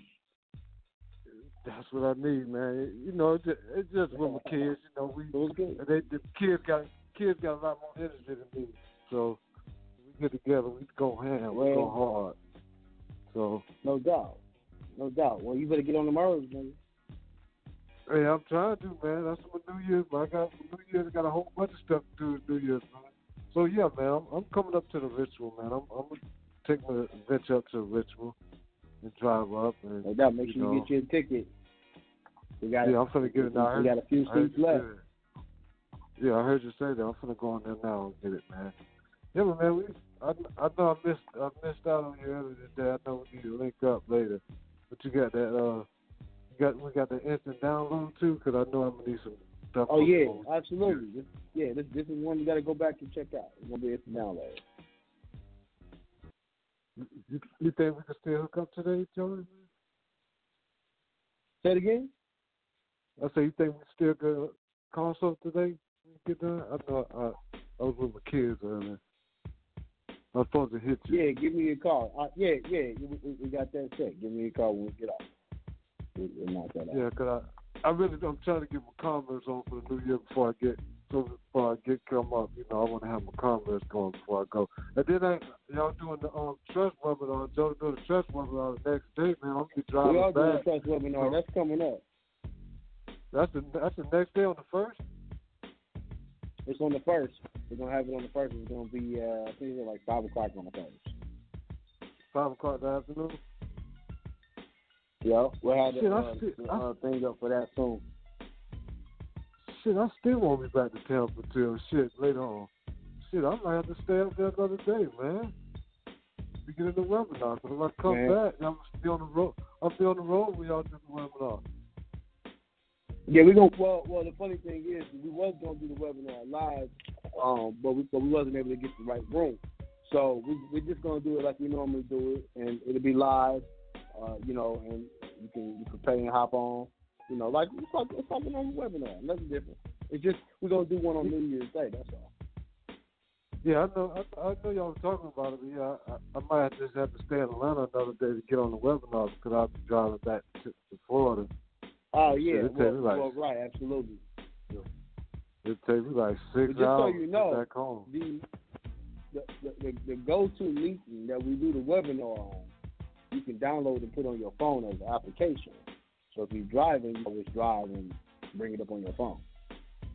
No, I need, I my computer. I don't, I don't want to get I don't want to get taxed twice. I need my computer. no, ain't no tax twice. There's a code, bro. Once you, yeah, no, No, once no, you got the code, you can I'm- get in from any device. No, I'm talking about the I'm talking about the, the um it has to be on my computer I can record, you know, that's what I'm talking about. I ain't gonna put it out Oh yeah, you know. yeah. Come on, man. are you are, are you bootlegging, nigga? It's cool. Nah, I ain't bootleg.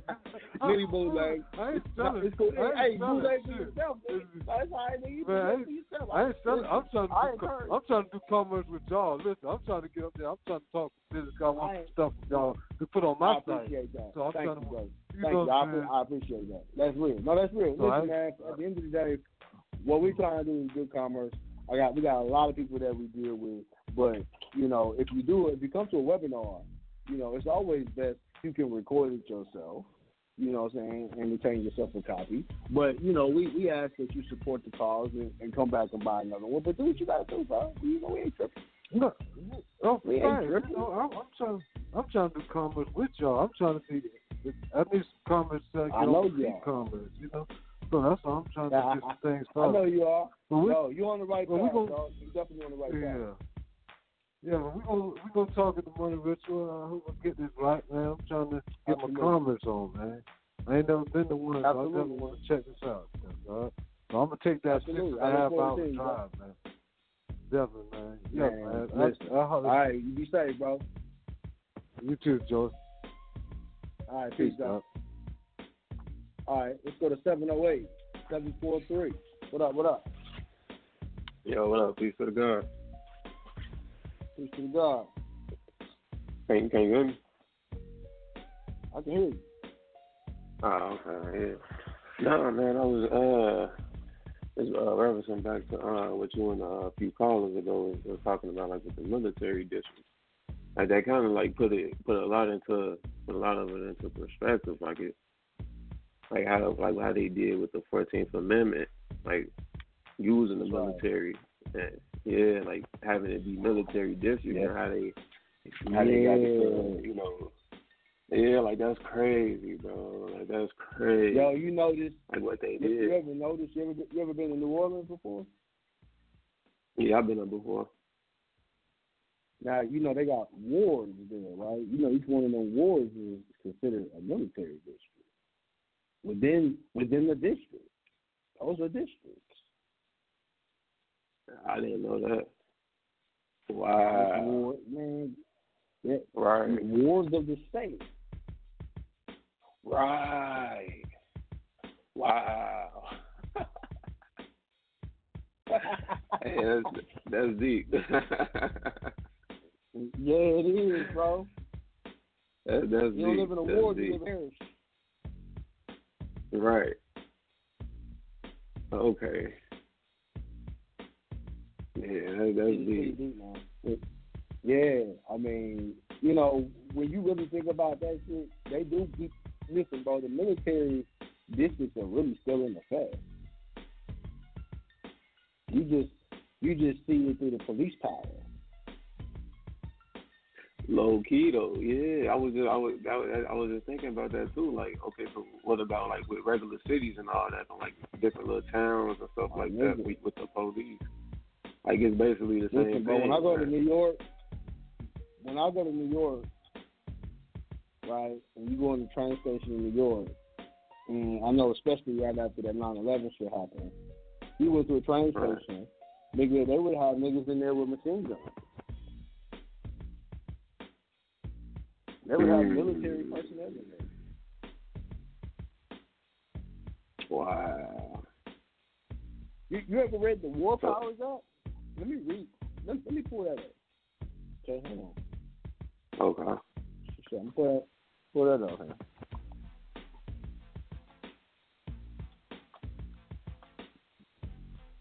Now, the War Powers Resolution, also known as the War Powers Resolution of 1973, 50 U.S.C., is a federal law intended to protect the president's power to commit the United States to conflict without the consent of the U.S. Congress. The resolution was adopted in the form of the United States Congressional Joint Resolution.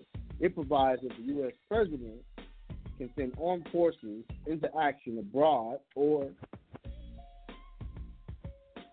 uh, locally, essentially, right, through statutory authorization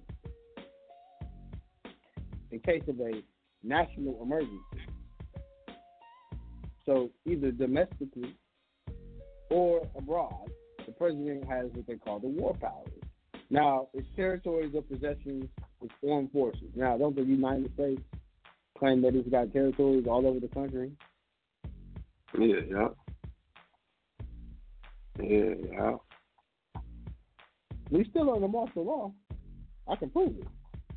All you, gotta do is look at the Trading with the Enemy Act. Every- Every U.S. citizen is considered the enemy of the state.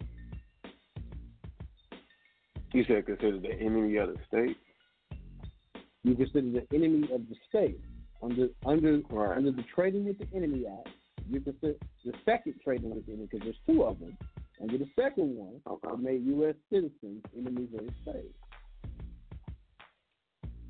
Wow. So okay, okay, man. I know, man. Hey, bro, it, that's it, it is like that. I got you. It is like that. I mean, this is you know this information it builds on itself, right? You know, so a lot of people, Yeah, you know, real, real. they'll grasp it when they do, but you know, there's a lot of shit here that I dropped tonight. But just think about it like this: when they incorporated this shit, man, they did it through force. A lot of it, some of it wasn't through force, A lot of it just died off. I gave you numbers earlier: six hundred thousand people died. So that was that was the war, but that was also the cataclysm. Right.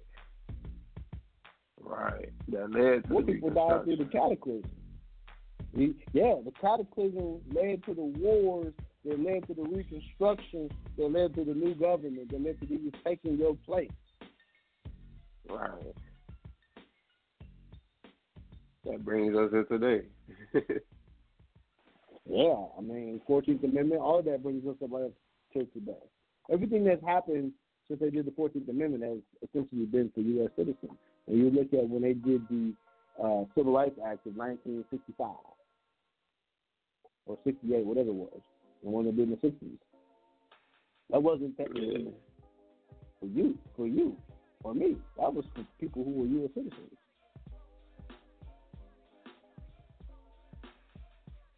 Ooh. Man. Man.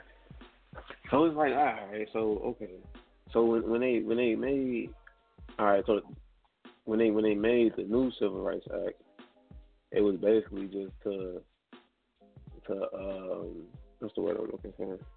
Or basically just go against the one that we use, the the one of eighteen sixty six. It's almost it's almost it's almost like uh, they call usurpation, right?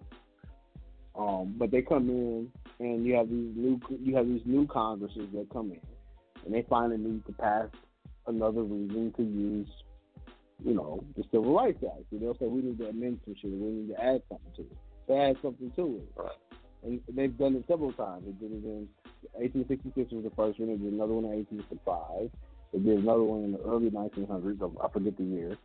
They did another one in the 1960s. And then, if you want to bring it up to that, the latest one that you could say that the United States has done, besides the one for, um, you know, they, they did the indigenous peoples thing, but they gave civil rights Right, to gay right. people, and they also gave it to they also gave it to, to transvestites and homosexuals. They gave that to those people.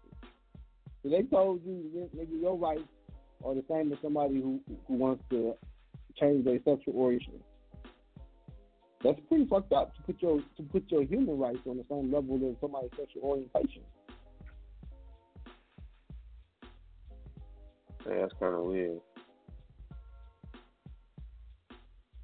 It's a lot to think about, man. When you start thinking about, see, a nigga can go to court and get uh, a name change to change his name to a woman.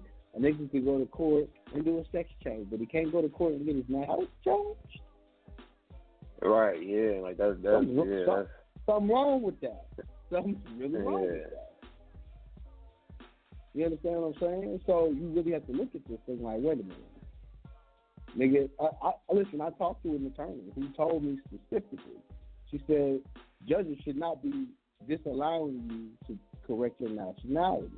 She said, and she told me, Right. she said niggas are going there all day long, and they're changing, they're changing the, the status of their their sex.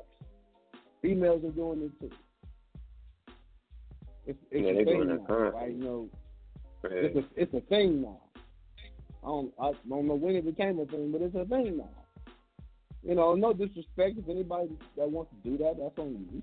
But that's Right. but uh, listen, when when that infringes on your rights, y'all call it no civil rights, when in fact you can't sue for that. But the only civil rights act that really means anything, really to me, is the first one. Hmm. But man, it's just you like know, holistically look at that. yeah, they